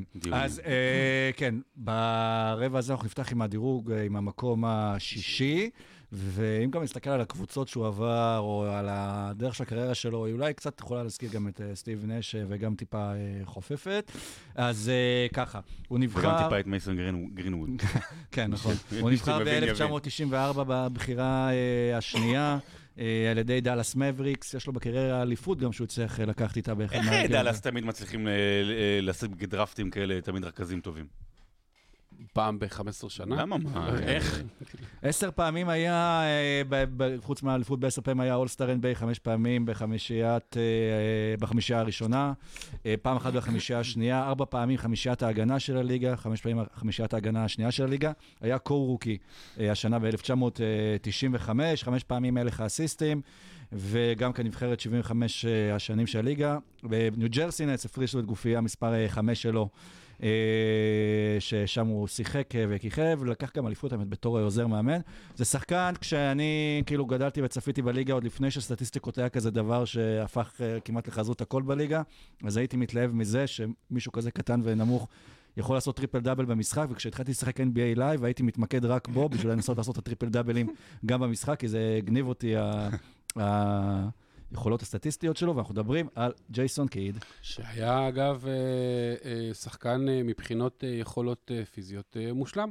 הוא היה גבוה, גדול, חזק, ראיית. משחק, יחסית לרכז גבוה כמובן, ראיית משחק מדהימה, וכמו שאמרת, תשע פעמים בחמישיות ההגנה של העונה, זה לא שהוא כאילו תרם בצד אחד, ההפך, הוא היה יותר הוא פעמים בחמישיות. הגנה מאשר בחמישיות הרגילות, והוא הצליח להביא את אחת הקבוצות החלשות בהיסטוריה, מבחינת אה, קבוצות שהגיעו לגמרים. פעמיים פעמיים. רצוף לגמר. נכון, המזרח היה אז חלש, אבל הוא לקח קבוצה באמת שה- שהכוכבים שלה היו כל מיני... קניון מרטין. קרי קיטלס, מישהו זוכר את קרי קיטלס? קנדל זה היה... יורן שפר. קיט ון הורן. קיט ון הורן. כל השמות שאמרנו זה אנשים. ששיחקו 30 דקות פלוס למשחק. טוד מקאלוך היה הסנטר הפותח שלהם. טוד מקאלוך, זה- זה זה שם של וויסקי.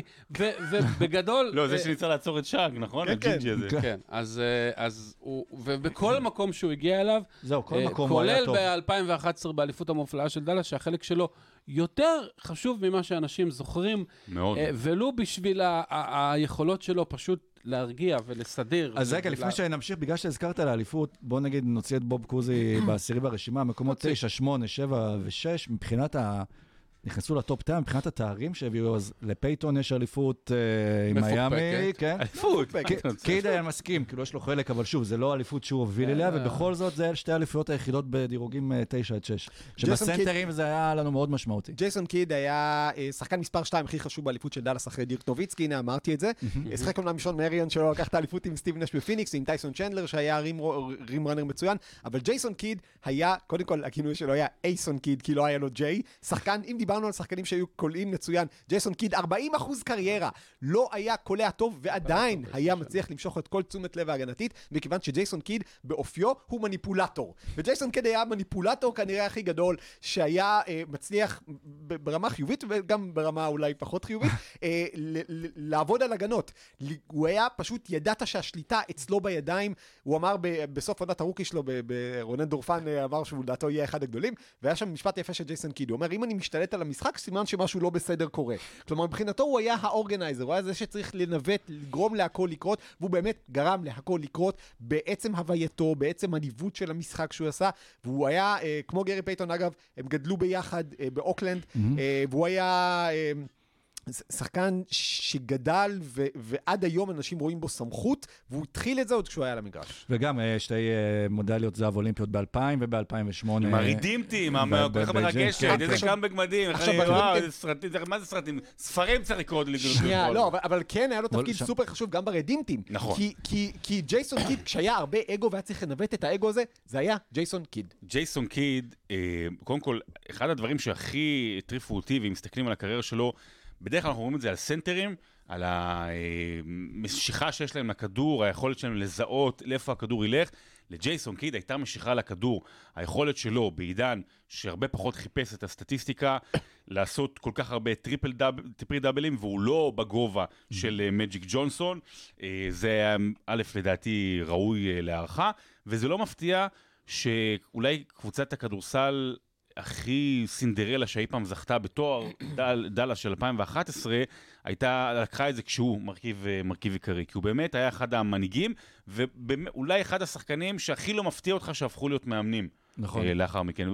אמרת, זה, זה מאמן, כשאנחנו אומרים רכז, ולא אמרנו את זה בהתחלה, רכז, החשיבות שלו זה להיות עוד מאמן על המגרש. וג'ייסון קיד היה מאמן על המגרש. ואגב, בתור מאמן, גם הרבה מוזכר ג'ייסון קיד בתקופה הקצרה שלו במילווקי, בתור מי שהביא את השינוי ב- ליאניס, שהפך אותו בעצם כן. לרק... יותר רכז, יותר מוסר, והביא לו את חוכמת המשחק. כי יאניס מספר עליו שג'ייסון קיד, הוא לא ידע, כלומר, הוא לא הכיר, I wasn't familiar with your game, איך אומר כן. אה, שקיל, ואז הוא הלך וצפה בקטעים שלו ביוטיוב, ותפס את הראש. כן, אה, ג'ייסון קיד גם היה אחד מהשחקנים הכי חכמים שאי פעם שיחקו את המשחק. היית רואה דברים שהוא עושה, פתאום הוא לוקח פסק זמן בשנייה הנכונה, זורק כדור על שחקן, לא, הוא מד... אין, יש לו אין... גם כמאמן את הקטע הזה שהוא אמר, בוא תיכנס בי, תיכנס בי, ואז כן, תפיל לי את כן. הכוס בדיוק. שתייה. לדעתי, אין, אה, לדעתי הוא הכיר את החוקים יותר טוב מרוב השופטים וניצל אותם עד הסוף, והחוכמה שלו גם באה לידי ביטוי. אני חייב להודות, אני לא אוהב לראות משחקי אולסטאר, זה משעמם. אבל, אבל משחקי אולסטאר עם ג'ייסון קיד הייתי רואה, כי הוא, הוא היה לו את היכולת למסור מסירה מפתיעה כמו לוקה, ו- ולעשות דברים לא שגרתיים, כי הוא פשוט חשב וראה את המשחק בלבלים אחרים. ג'ייסון קיד. לקניון מרטין עם הלוח, זה באמת אחד המלאכים הכי יפים של תחילת שנות האלפיים. עוד משהו שאתם רוצים להוסיף על הילד? יאללה, בוא על, נעבור. אה, שהוא רבע על, שחור, אה, נכון? כן, רבע שחור. צבעוני, שחור, כן, כן, זה- הוא רבע שחור או רבע חצי? נראה לי, רבע. רבע רבע שני. רבע שני. מה אשתו אומרת? שחור. אה, כן, לא אותי. נ- נזכיר שוב, בתור בן אדם, אה, הרבה כתמים אה, על הקריירה שלו, על והרבה החיים שלו. ועל השמלה שלי. לא שלו. הרבה כתמים, לא הרבה. כתמים. לא, קודם לא כל, כתמים. אתה לא יודע מה היא אמרה לו. היו, אגב, זה התחיל עוד בקולג'ים, עם כל מיני עבירות שעשה, אבל שוב, אוקיי. כבן אדם הוא לא היה מושלם, אבל הוא היה אמיץ להתמודד עם זה ולהגיד, אמרתם. בן אדם לא מושלם וזה. מעבר חלק אה, ל- מקום החמישי. אם. אנחנו כבר בהטרדות מיניות, כן. לא. אה, לא. מה? למה הטרדות מיניות? מה, מקום חמישי. חמישי. כן. היה שהוא הפסיד בה. טוב, תכף נגיע. אז כבר אה, נתמקד. מה? אה, כמו עוד אה, שחקנים שהיו ראויים לאזכור שיהיו ברשימה, גם לו יש עוד שחקן בליגה עם השם שלו, אבל ביניהם אין שום קשר דם. אה, אבל יש קשר אחר. כן, הוא נבחר בשנת 1981 בבחירה השנייה על ידי הדטרויט פיסטונס, והוא הביא לו שתי אליפויות ב-89 ו-90, ככה ב... בתפר בין הלייקרס לבולס של ג'ורדן, finals MVP ב-1990, 12, פ- 12 פעמים, all-star NBA, פעמיים מה all-star MVP, שלוש פעמים חמישייה ראשונה, פעמיים חמישייה שנייה, אה, מלך האסיסטים בשנת 85, נבחרת 50 השנים ו-75 השנים, יש לו גם אליפות אה, מכללות אחת. אה, שהוא לקח עם אינדיאנה, אבל אה, דמות באמת שנויה במחלוקת, וזה איזיה תומאס. זיק! זיק. איזיה תומאס כנראה היה הדמות הכי שנואה בתולדות הליגה בזמן אמת, מה שנקרא, אתה יודע, השנים דווקא מייפות את המציאות, אבל הוא היה באמת bastard. כאילו, הוא היה המנהיג של ה Bad Boys, הוא היה המנהיג... הוא, אבל אתה יודע, של דטרויט פיסטונס. זה העניין, כש- כשיש, כשיש מכות בבית ספר, בתיכון, אז יש את האלה שהולכים מכות, ויש את ההוא ש- שמתחיל את כל ה... את, כ- את כל ה... הקטן מהיו היה. בדיוק. אז- בוס, הם גנבו. לנו את הממוטות, בוס. אז הוא זה, ש... הוא זה שמתחיל את המריבה והולך צעד הצידה. וכשאתה מסתכל על זה מהצד, אז הוא המניאק הגדול. כי הוא גם שולח אנשים לקרב, כי הוא המפקד באמת, המפקד של הבד בוי, וגם לא זה, זה שלא נלחם. והוא היה כאילו שולח את הקטנות ואומר, בוא תיכנס בו ובוא תיכנס כמו בו. דוד ששלח את אוריה. אז במובן הזה, למה הוא שנוא? ומצד שני, למה הוא באמת הצליח להעניק חבורה של, של מניאקים, ולהפוך אותם לכאלה, ולאחד אותם סביב איזושהי מטרה, ולתת להם תחושה שכולם נגדנו, וכולם שונאים אותנו, ואנחנו גם נגרום לכולם לשנוא אותנו. ואמרת בתפר, אני לא חושב שזו המילה הנכונה, זאת אומרת, לא היה אמור להיות תפר בין אה, לייקרס מבוסטון לבין שיקגו, הוא גרם לתפר הזה, בדיוק. זאת אומרת, שיקגו הייתה אמורה לקחת לפני, ו... אה, כשהיו את הדיבורים על יאניס והכישלון והכל ודברים כאלה, בסופו של דבר, היחידים שהצליחו לעצור את ג'ורדן prime, זה הרובוטריקים, סתם, לא, ג'ורדן פריים, זה דטרויט של איזיה תומאס, שהוא היה הכוכב הגדול שלה, עם הופעות היסטוריות, הוא היה רכז מוכשר בצורה בלתי רגילה. אתה יודע, אם הוא לא היה מניאק, היו זוכרים הרבה יותר טוב את ההופעה ההירואית של כמה 25 נקודות ברבע אחד על רגל אחת. מדהים, על רגל אחת. ויכול להיות שזה מה שמנע ממנו גם אבל להיות חלק מהדרימטים של 92 בוודאות. בסוף. הוא הוביל את. הפריז אאוט ב-85 כדי לא לבחור את ג'ורדן, אה, אה, לא לא לתת את הכדור לג'ורדן, ובאמת, הוא היה איש אה, שנוא. אגב, עוד מישהו שניצח את ג'ורדן פריים, קצת אחרי שהוא חזר מהפרישה, היה פני ארדווי, עם אה, אורלנדו אורלנדו. ב-95, אה, רק להעמיד דברים בדיוקם. אבל איזיה תומאס, איזיה לורד תומאס, היה בן הצעיר במשפחה של תשעה ילדים בשכונות הכי מחורבנות של שיקגו. כדי להגיע לתיכון, הוא היה אה, לוקח שלושה אוטובוסים לתחנה האחרונה שלהם כל בוקר, קם בחמש בבוקר, הולך בקור המקפיא של שיקגו. אה? זה מזכיר לי מהבאהבה הקולומביאנית, שהוא מספר אבא לאימא שהייתה נוסעת אה, איזה 40 כאילו, אה, הולכת ברגל איזה 10 קילומטר להביא לו מזלג, אבל הוא אומר, אבא, יש לנו אוטו, מה אנחנו אשמים? שיש לנו אוטו. אבא שלו, אה, אבא שלו שנא כדורסל, הוא חשב שזה בידור של אנשים שחורים למען אנשים לבנים. זה ל- נכון, לא, זה- לא למזלו, אבל אה, אה, מה ששינה את, הטראג'קטורי בעצם היה שאבא שלו מת כשאיזיה היה בן שש, ואימא שלו אמרה לילדים שלו, תלכו, תעשו מה שאתם טובים בו. אז זה הבין שהוא טוב בכדורסל. הוא היה תמיד הבן אדם האנטגוניסט. אה, אה, דיבר על זה שרון שהוא כן היה שולח את האנשים לקטטה, אבל איזיה בעצמו היה נכנס להרבה קטטות. אה, גם דיבורים וגם מעשים, והוא היה שחקן עם לב עצום. אומנם לקח לו הרבה שנים עד שהוא צמח, והיו צריכים להביא לידו את הלאים בירים ואת השחקנים האחרים של העולם, אבל איזיה היה הבן אדם שאתה לא רוצה לפגוש, לא בסמטה אפלה, לא בסמטה מוארת, ובטח, בטח, בטח לא על מגרש כדורסל. ולא אם אתה עובדת אצלו במשרד. גם, אה, אבל זה יותר מאוחר. אבל אה, אה, נכון, נכון. רק עוד דבר חשוב להגיד, שהוא כנראה היה ה-GM הגרוע בהיסטוריה. נכון. מהאנשים שנותנים לאדי קרי. חוזה ל-900 עונות על מיליון, מיליארדים, ו- ו- והוא עושה שתי נקודות למשחק. יש כאלה שהביאו לברטנס כמה? 80 מיליון. ומצד שני, הוא כנראה אחראי על המשפט הכי נכון בכדורסל אי פעם, שהוא אמר פעם לביל סימונס, אה, ש-The secret of basketball is that it's not about basketball. ו- ו- והדבר הזה, ו- ושוב, הוא עשה את זה גם בקבוצות שלו, הם לא, כנראה לא היו הכי מוכשרים לו, זה, הם פשוט רצו יותר ועבדו יותר בתיאום. זה נשמע כמו משפט דיברנו חכם שאתה יכול להגיד על כל דבר, נכון? The secret of uh, cooking that it's not about cooking. לא, גם, נכון, אתה יודע, גם, זה- זה שלא היה משפט נכון על לארי ברד, שהוא אמר שאם הוא לא היה לבן אז אה, הוא היה כן, כן, שחקן- כן. רק שחקן כדורסל אה, רגיל. מג'יק ג'ונסון אמר על איזאה שכל מי ששם את ג'ון סטוקטון לפניו לא מבין כדורסל. באמת? שמע, לא, אני, אני, אני מסכים, לא, אנחנו תכף נדבר על המקום הרביעי, אני ממש ממש מסכים, ש... אני ממש מסכים ש... ש...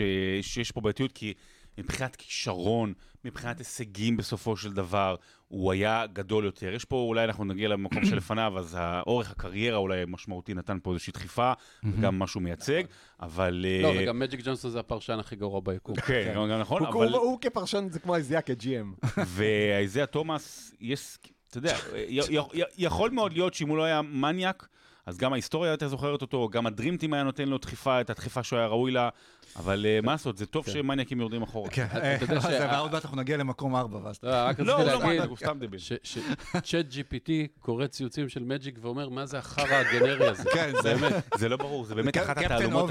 כן. זה לא ברור, זה הבן אדם המרואיין הכי מגניב בהיסטוריה.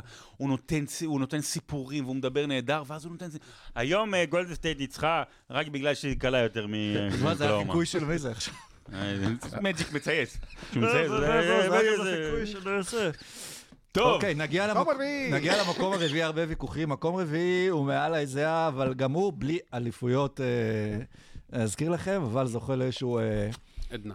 עדנה, כן. הגיע ממכללת. גונזאגה, אחת מהקריירות הארוכות והכי יציבות אה, ב-NBA מבחינת שנות משחק וכמויות משחק, כשאנחנו עכשיו בתקופות של load management. אז אמרנו, הגיע מגונזאגה, דראפט 84, גם כן אחד הגדולים, נבחר במקום ה-16 על ידי אה, יוטה ג'אז. עשר פעמים אולסטאר NBA, פעמיים, אה, פעם אחת היה MVP של האולסטאר, פעמיים All NBA first team, שש פעמים בחמישייה השנייה, שלוש פעמים חמישייה השלישית, חמש פעמים חמישיית ההגנה השנייה, תשע פעמים מלך האסיסטים של ה-NBA ברצף. ברצף, פעמיים מלך החטיפות של ה-NBA, אה, בנבחרת ה-50 וה-75, יוטה ג'אז הפרישו את אה, גופייה מספר אה, 12 שלו. אה, יכול להיות שהוא מחזיק בשיאים שלעולם אה, לא יישברו, אה, של אה, חטיפות ושל שמה אסיסטים. שחשבנו על הנקודות, אבל בעצם זה זה, זה כנראה לעולם זה לא שווה. בחטיפות. היחיד אה, אה, לדעתי בהיסטוריה ממוצע של מעל עשרה אסיסטים למשחק. שלוש... כן, עשר, וחצי. עשר, וחצי סיסטים למשחק, 2.2 חטיפות למשחק. רק נזכיר את המספרים המטורפים, אה, 15,806 אה, אסיסטים ו-3,265 חטיפות, אה, אבל לא מתחסן, וקוראים לו ג'ון לא סטוקטון. נורא. שמע, אם... אה, כן, נורא. כשאומרים אה, מתאגרף, אז חושבים על אה, מוחמד עלי, אוקיי? כשאומרים אה, כדורסלן, אז חושבים על מייקל ג'ורדן. אה, כדורגלן, אז מסי, מרדונה, אני יודע, דברים כאלה. כשאומרים רכז, כשאתה אומר רכז, תן לי רכז, ג'ון סטוקטון. זאת אומרת, אם ג'יימס נייסמית היה נותן איזשהם, איזשהו ספר של חוקים שאומר, רגע, רכז צריך להיראות ככה, וסנטר ככה, ואז זה היה החוקים, אז הוא היה פשוט אומר שתי מילים, ג'ון סטוקטון. ג'ון סטוקטון הוא, שוב, מבחינת ההישגים, הוא נחות מהרבה אחרים. הוא אף פעם לא היה מועמד ל-MVP, אה, הוא אף פעם, לא משנה עד כמה גדול הוא היה ובשיא שלו, אף פעם הקבוצה לא הייתה שלו, אבל הוא המשמעות הטהורה והזכה ביותר של הדבר הזה שנקרא רכז. במובן של להפוך את האחרים סביבך יותר טובים. הוא היה, הפך את אדם קיף לסנטר היסטורי, סתם לא, אבל באמת, הוא הפך, הוא הפך קבוצה של המון המון שחקנים בינוניים לקבוצת גמרים, ולקבוצה הכי טובה במערב של אותם שנים. הוא הפך שחקן שהיה לא יותר מדי רב גוני, נגיד את זה כך, למקום השני, אחר כך מקום שלישי בתולדות הקלעים של כל הזמנים, וזה קרמלון. הוא... באמת עשה את הדברים שרכז צריך לעשות בצורה הכי הכי נקייה, בלי לכלוך, למסור לאחרים, למצוא אחרים, לחטוף, לעזור. הוא גם היה שומר מדהים, הוא היה שחקן הגנה מדהים, הוא היה נכנס לך לתוך הגופייה, והוא היה נותן צביטות, אה, והוא היה אמיץ מאוד, ועוד דבר אחד שאני רוצה להגיד על ג'ון סטוקטון, במובן מסוים ג'ון סטוקטון גרם, גרם לנו להאמין. אמרת את זה מקודם בפתיחה, שהרכזים הם הכי קרובים אלינו, כי חלקם הם כאילו, אתה אומר, אתה יכול להתחבר אליהם, כי אם הוא עושה אז גם אני יכול. וג'ון סטוקטון היה מטר 85 סנטימטרים, נראה כמו מהנדס מחשבים, ובאמת כל מה שהיה לו, כל מה שהיה לו זה המוח שלו. Mm-hmm. לא, זה לא הכלייה או החטיפה או הגנה, זה הכל עניין של קבלת החלטות, ופרק קבלת החלטות לא היה שחקן גדול ממנו בהיסטוריה. אני לא אמשיך הלאה עד שלא תספר את הסיפור על נבחרת החלומות שהגיעה לברצלונה. אה, האמת שאני רציתי אה, לספר. שבנבחרת החלומות כולם כמובן זיהו את מייקל ואת מג'יק ואת לארי בירד, וג'ון סטוקטון היה יכול להסתובב ברחובות ברצלונה, ואף אחד לא עצר אותו, כי אף אחד לא הבין שהוא לא שחקן כדורסל. אה, אלוהים... מה שאמר ג'יימס נייסמית, כשאלוהים ברא את, את הרכז, הוא ברא את ג'ון סטוקטון. כשאתה אה, אי פעם תהיה מאמן כדורסל ותרצה ללכת ללמד את הילדים pick and roll, אתה תראה להם קליפים של ג'ון סטוקטון וקרל מלון. המסירות שלו היו האנטי-תזה של, של כל ה flashy וכל המגניב וכל הדברים האלה. הוא היה עושה bounce pass ים, והיה עושה מסירות חזה מושלמות, והיה עושה, והיה יודע למצוא אותך בכל מקום שאתה עושה, בלי פלאשי ובלי זה, הוא פשוט היה משחק, הבן אדם שיחק 82 משחקים כמעט כל עונה, אה, כשאחד הדברים שמנע ממנו לשחק היה ניתוח ברך שהוא הפסיד בגללו 18 משחקים בעונה אחת, ופעם אחת שהייתה עונה רק של 50 משחקים, הוא שיחק 82 משחקים כשהוא בן 38, 39 ו-40. אה, עד שם הוא הגיע. אה, גם אם אתה היום תתחיל קריירה בתור רכז, אתה אומר, אני צריך 12 עונות אה, בוא, בוא נגיד ככה, השחקן הכי, הכי פעיל, הכי קרוב לג'ון סטוקטון כיום באסיסטים, שזה קריס פול, כדי לצרף לקריס פול מישהו ולהגיע למספר של ג'ון סטוקטון, אתה צריך לצרף את ניקולה יוקיץ'. זה, שניהם ביחד אתה מגיע פחות או יותר למה שעשה סטוקטון. את השיאים שלו כנראה אף אחד לא ישבור, כי, כי ה longevity שלו, היכולת שלו, היציבות שלו, הוא היה, באמת, מה יציבות? אה, הדבר היחיד ש, שעומד נגדו זה שהוא לא לקח אליפויות, אבל לקחת את שיקגו כל כך קרוב, אה, לשתי סדרות גמר רצופות. הבן אדם היחיד שהצליח להגיע לשתי סדרות גמר נגד שיקגו של מייקל, אה, היה סטוקטון, ו... ו- וגם הוא לא היה ידוע כשחקן קלאץ' גדול, אם כי אה, סל הניצחון שלו נגד יוסטון היה- היה, חגיגת הניצחון הכי מכוערת, והכי פחות אסתטית בהיסטוריה של הכדורסל. והיחידה שאני זוכר, וזה היה הרבה ג'ון סטוקטון, כן. כי הוא לא ידע איך לחגוג, הוא מבחינתו הוא בא לעבודה, הוא עשה את זה טוב, הוא סיים והלך הביתה. אבל שוב, עוד פעם שחקן שאין לו אליפויות, יש אה, מן הסתם את אה, כוכבית אה, מייקל ג'ון, אבל שוב, בין לבין היה גם עוד שנתיים שהייתה אופציה לכל הליגה לכאורה לקחת אליפות, אז מה זה אומר אבל על התפקיד של הרכז? אולי, אם אתה רוצה לקחת אלי- אליפות, אתה צריך רכז טוב. אבל אולי לא הכי לא. צריך להיות דומיננטי בקבוצה, כי אנחנו רואים פה הרבה רכזים, וטוטל האליפויות שיש להם הוא קטן מ...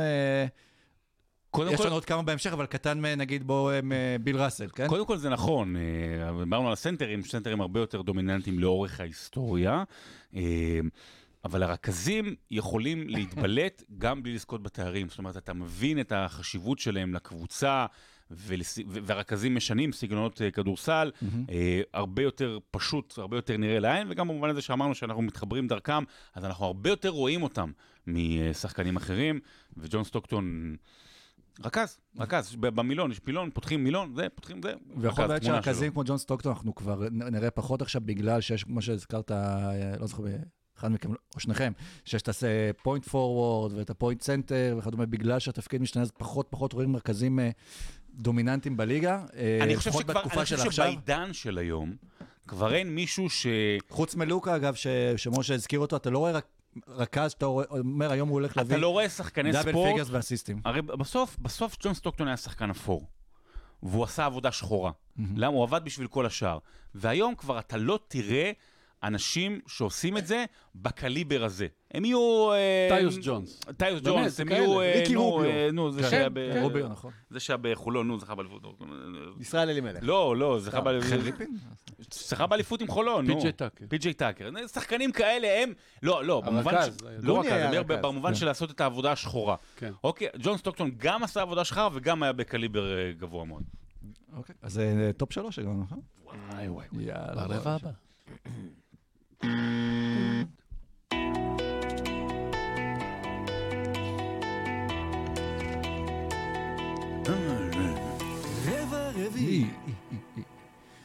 אוקיי, אז הגענו לשלושת אה, הגדולים, ובמקום השלישי עכשיו, אמרנו עד עכשיו לא היו הרבה אליפויות, וגם לא פה, לא בטוח ש, שתמצאו יותר מדי. אה, לשני כך- הראשונים יש, אני חושב, פי של- שלושה, פי שניים וחצי מכל השאר. לא, לבוב באליפות. קוז יש שש. אה, כן, אה, תוציא אותה, אה, מהתשיעייה אה, הראשונה. אה, ככה, אבל כן, יש לו אליפות בשנת 71, וגם MVP בשנת 64, 12, 12 פעמים היה באולסטאר MVP, שלוש פעמים ה-MVP של האולסטאר. אה, תשע פעמים בחמישייה הראשונה, פעמיים בחמישייה השנייה. Rookie of the Year בשנת 61, שש פעמים מלך האסיסטים של הליגה. אה, סקרמנטו הפרישה את גופיה מספר 14 שלו, מילווק הפרישה את גופיה מספר 1 שלו. ראסל ווסטברוק אה, הושווה אליו ושבר את אה, שיאיו, שגם כן היו נחשבים או בלתי ניתנים לשבירה, שזה לסיים עונה עם triple double. וזה Big O, אוסקר רוברטסון. אוסקר רוברטסון, אה, הוא הקדים את זמנו יותר מכל אחד אחר. זאת אומרת, הוא שחקן מהעתיד, שנשלח אל העבר, הוא כאילו לקח את המכונת זמן, אוקיי, שמי- אבל של אה, דוק, ופתאום התחיל לשחק בשנות ה-60. הוא היה, אם תרצה, אה, מג'יק, לפני שהיה מג'יק, הוא היה בחור גדול, יחסי, בטח יחסית לתקופה, מטר 96 סנטימטרים, בסוף שנות ה-60. זה לא, זה, זה, זה פאוור פורדים היו כמעט בגובה הזה. הוא היה מג'יק לפני שהיה מג'יק, הוא היה לברון לפני שהיה לברון, בהרבה מובנים. אה, ממדים מאוד מאוד גדולים, כישורים גדולים, ושוב. הטריפל דאבלים בעידן שאין הרבה סטטיסטיקות. אה, בטוח שאם היו מחפשים, היו מוצאים עוד בתקופה שחקנים ההיא. קולים פחות טוב. קולים לא- פחות טוב, זה הרבה עליו, אבל אה, הוא זוכה באליפות היחידה שלו רק שבעצם יחד עם קרים אבדול ג'אבר, שהופך להיות השחקן המרכזי וגם ה-MVP של הליגה. ואני חושב שהדבר המשמעותי מראה לנו שעד כמה שהרכז היה גדול, בטח בתקופה ההיא, והוא היה דומיננטי מאוד. הוא לא היה באמת קרוב לאליפות, כי, כי, כי הוא לא היה בדיון של, של אה, ראסל ו- וצ'מברלן ו- ואחר כך קרים, וזה היה בזכותו.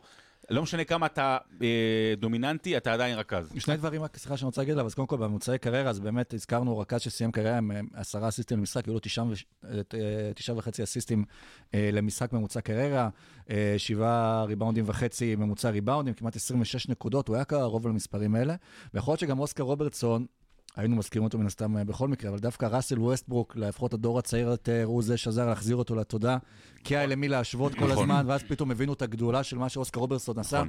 כמו ששרון אמר, כשזה לא היה כזה טריוויאלי. אוסקר רוברטסון, אה, הרבה דברים שהוא עשה לא היו טריוויאליים, בין היתר דיברנו על ווסטברוק שלא קלה, רוברטסון 49% מהשדה בתקופה שלא היו בה שלשות, 84% מהעונשין בקריירה, בפלייאוף אגב אחוזי העונשין אפילו עלו. אוסקר רוברטסון זה קודם כל תמונה, ודווקא תמונה מימי הקולג'. אה, היה שם תמונה מאוד מפורסמת שבה הוא, הוא לוקח ריבאונד כשהוא במדי סינסינטי, הוא עושה שפגאט. הוא נמצא בגובה בערך מטר, מטר וקצת באוויר, וכל השחקנים סביבו כזה עומדים כזה במעגל, מסתכלים עליו. חפשו את התמונה הזאת של אוסקר רוברטסון. אבל אוסקר רוברטסון, אה, הדבר היחיד שבעיניי, אני חשבתי שסטוקטון צריך להיות מעליו, והדבר היחיד שאני אומר שסטוקטון, שרוברטסון עשה מעבר לאליפות, זה מה שהוא עשה מחוץ למגרש. אוסקר רוברטסון גדל בטנסי בתקופה של כל הסגרגציה וה- וה- והשחורים, ואנחנו מדברים על הרבה שחקנים שעשו פריצות. כמו שאומר, אה, דרך- זו תקופה יפה. כן. הרבה אתה אומר את פריצות- זה כאילו זה דבר רע. הרבה, הרבה פריצות דרך בתחום של, ה, של הגזענות. ואוסקר רוברטסון היה קודם כל הנשיא השחור הראשון אי פעם של ארגון שחקנים כלשהו, כשהוא מונה לראש ארגון שחקני NBA. ואם ז'אן מרק בוסמן, אתה בחמישים הגדולים כן. שלך, הכנסת את חשיבותו, עד אוסקר רוברטסון לא היה פרי אייג'נסי. אתה היית שייך לקבוצה שלך עד שאתה מת פחות או יותר. ואוסקר רוברטסון בא ושינה את הדברים האלה, הוא הלך והתנצח עם הליגה בבתי משפט. כשה-NBA וה-ABA התאחדו, הוא הגיש נגדם תביעה אה, בבית משפט נגד מונופולים. את הליגה ייצג, את ה-NBA ייצג אז איזה בחור עורך דין בשם דיוויד סטרן, והוא הלך והיה שימוע בסנאט, ושאל אותו אחד מחברי הסנאט שם, אתה בכנות חושב שאתה שווה יותר מ-100 אלף דולר שאתה מרוויח השנה? אגב, היו גם חוקים שמנעו מהשחקנים להרוויח יותר. הייתה הגבלה על שכרם האינדיבידואלי של השחקנים. העורך דין של אוסקר רוברטסון אמר לו, תגיד לו, יש אנשים שתוהים האם אתה שווה את כל הכספים שאתה מקבל מהמיסים שלנו. רוברטסון לא אמר את זה, הוא אמר, honestly, I do. אני חושב שאני כן שווה את הכסף הזה, והיום אנחנו רואים באמת את המספרים כן. האדירים ששחקנים מרוויחים. רוברטסון פתח את זה ש, ש, ששחקנים, הוא היה הראשון ש, אה, ב- של ה player empowerment, שלשחקנים יהיה כוח, הוא היה... בזמנו היה מאלה שהובילו את המרד אה, נגד אה, אה, זה שרצו, עד שלא נתנו לשחקנים פנסיה, הם לא הסכימו לעלות למשחק האולסטאר ב-1964, נכון. אז התרומה של רוברטסון מחוץ למגרש פילסה את הדרך לדורות על דורות של שחקנים, ולזה שהליגה היא באמת אה, תאגיד ענק שמרוויח כל כך הרבה. חוץ מזה הוא היה כדורסלן בן משהו. כן, וגם הוא יש לו מדליית זהב אולימפית. אה, 1960, שזה היה 1960. שחקני קולג'. נכון, כן. עוד משהו להוסיף עליו? בוא, נגיע לפיל שבחדר. למה? לפיל שבחדר, לסיבה שלה- לשמה לשפיל. התקין התכנסנו, מקום כן. שני או ראשון. אז נתחיל אה, אה, בצורה מפתיעה עם המקום השני. עד עכשיו לא דיברנו על, על אליפויות, אבל פה יש אה, בוכטה של אליפויות, ויכול להיות שאם אחרי את הפרק הזה הוא ייקח עוד אליפות, אז הדירוג שלו היה שונה, בטח המיקום, ויעלה גם את המקום השמיני למקום... בטח המיקום ההיסטורי שלו. אתה לא זוכר מי זה? שמו לתת את האמצעי הוא המספר. וורדל. וורדל, כן. רצית להגיד משהו? משהו? לא, לא, יש לך מספרים לתת. אז אני אתן את המספרים. אה, ככה, הוא גם כן אה, נבחר אה, בדראפט עם עומרי כספי, והוא עדיין חייב לו כסף על הפיצה מהשבוע הראשון, והוא אמור מתישהו להחזיר לו.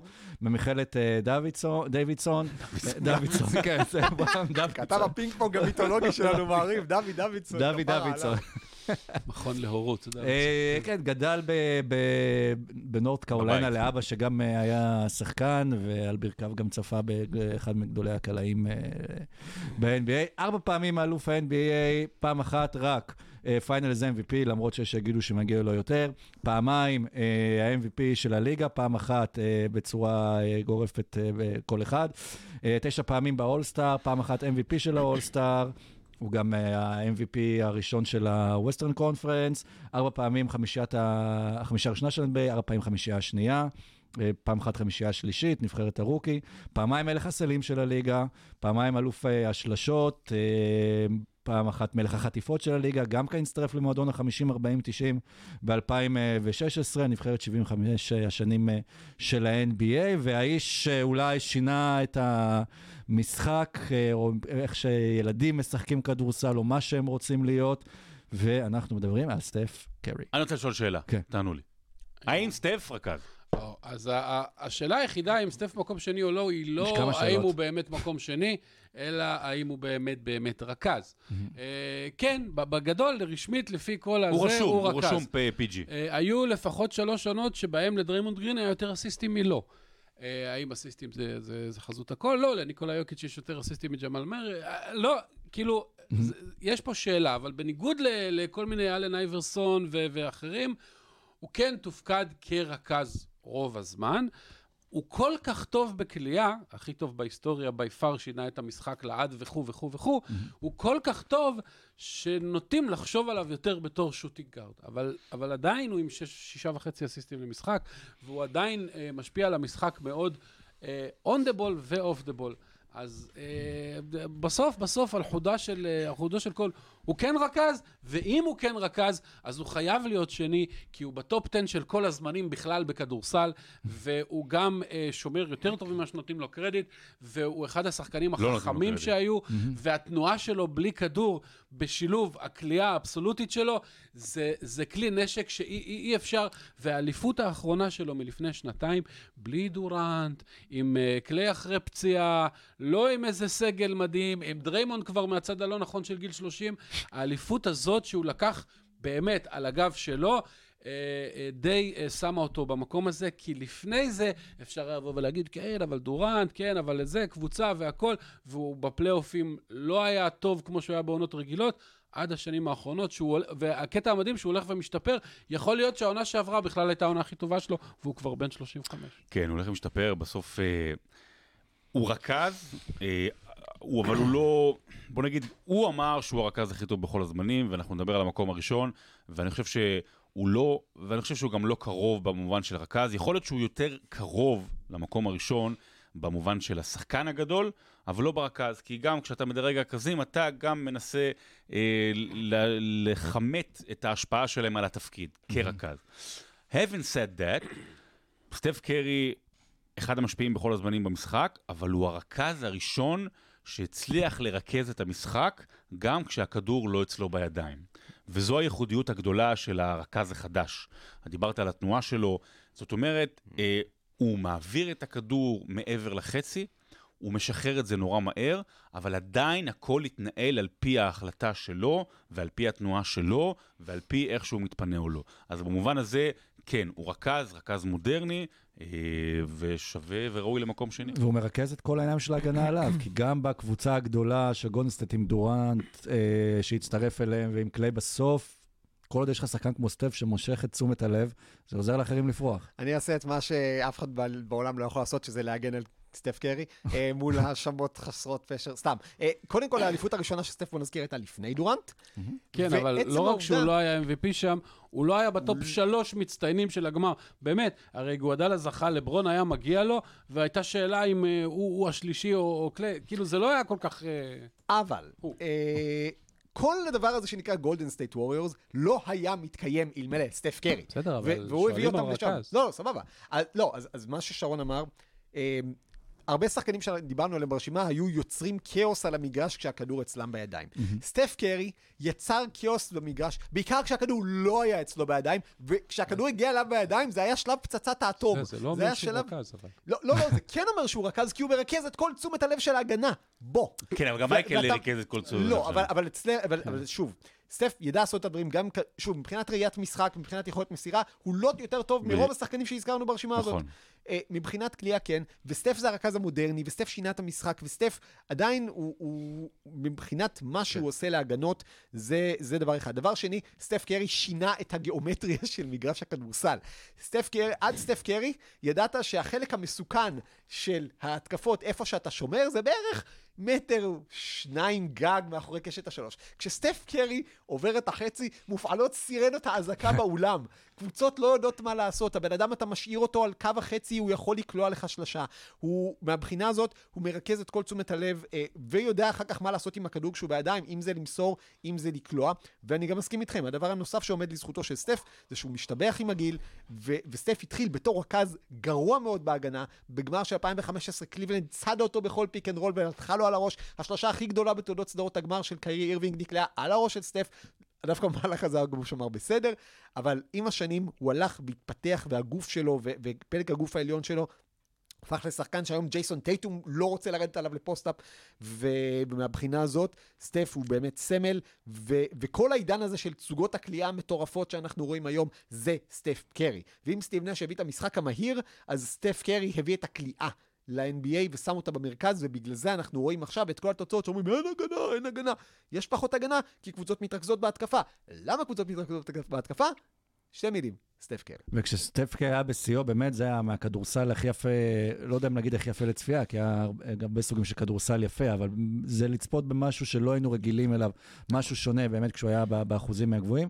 והדרך שלו גם בהתחלה הרי לא הייתה פשוטה, אני לא חושב שמישהו חזה או ציפה שהוא אמור להיות...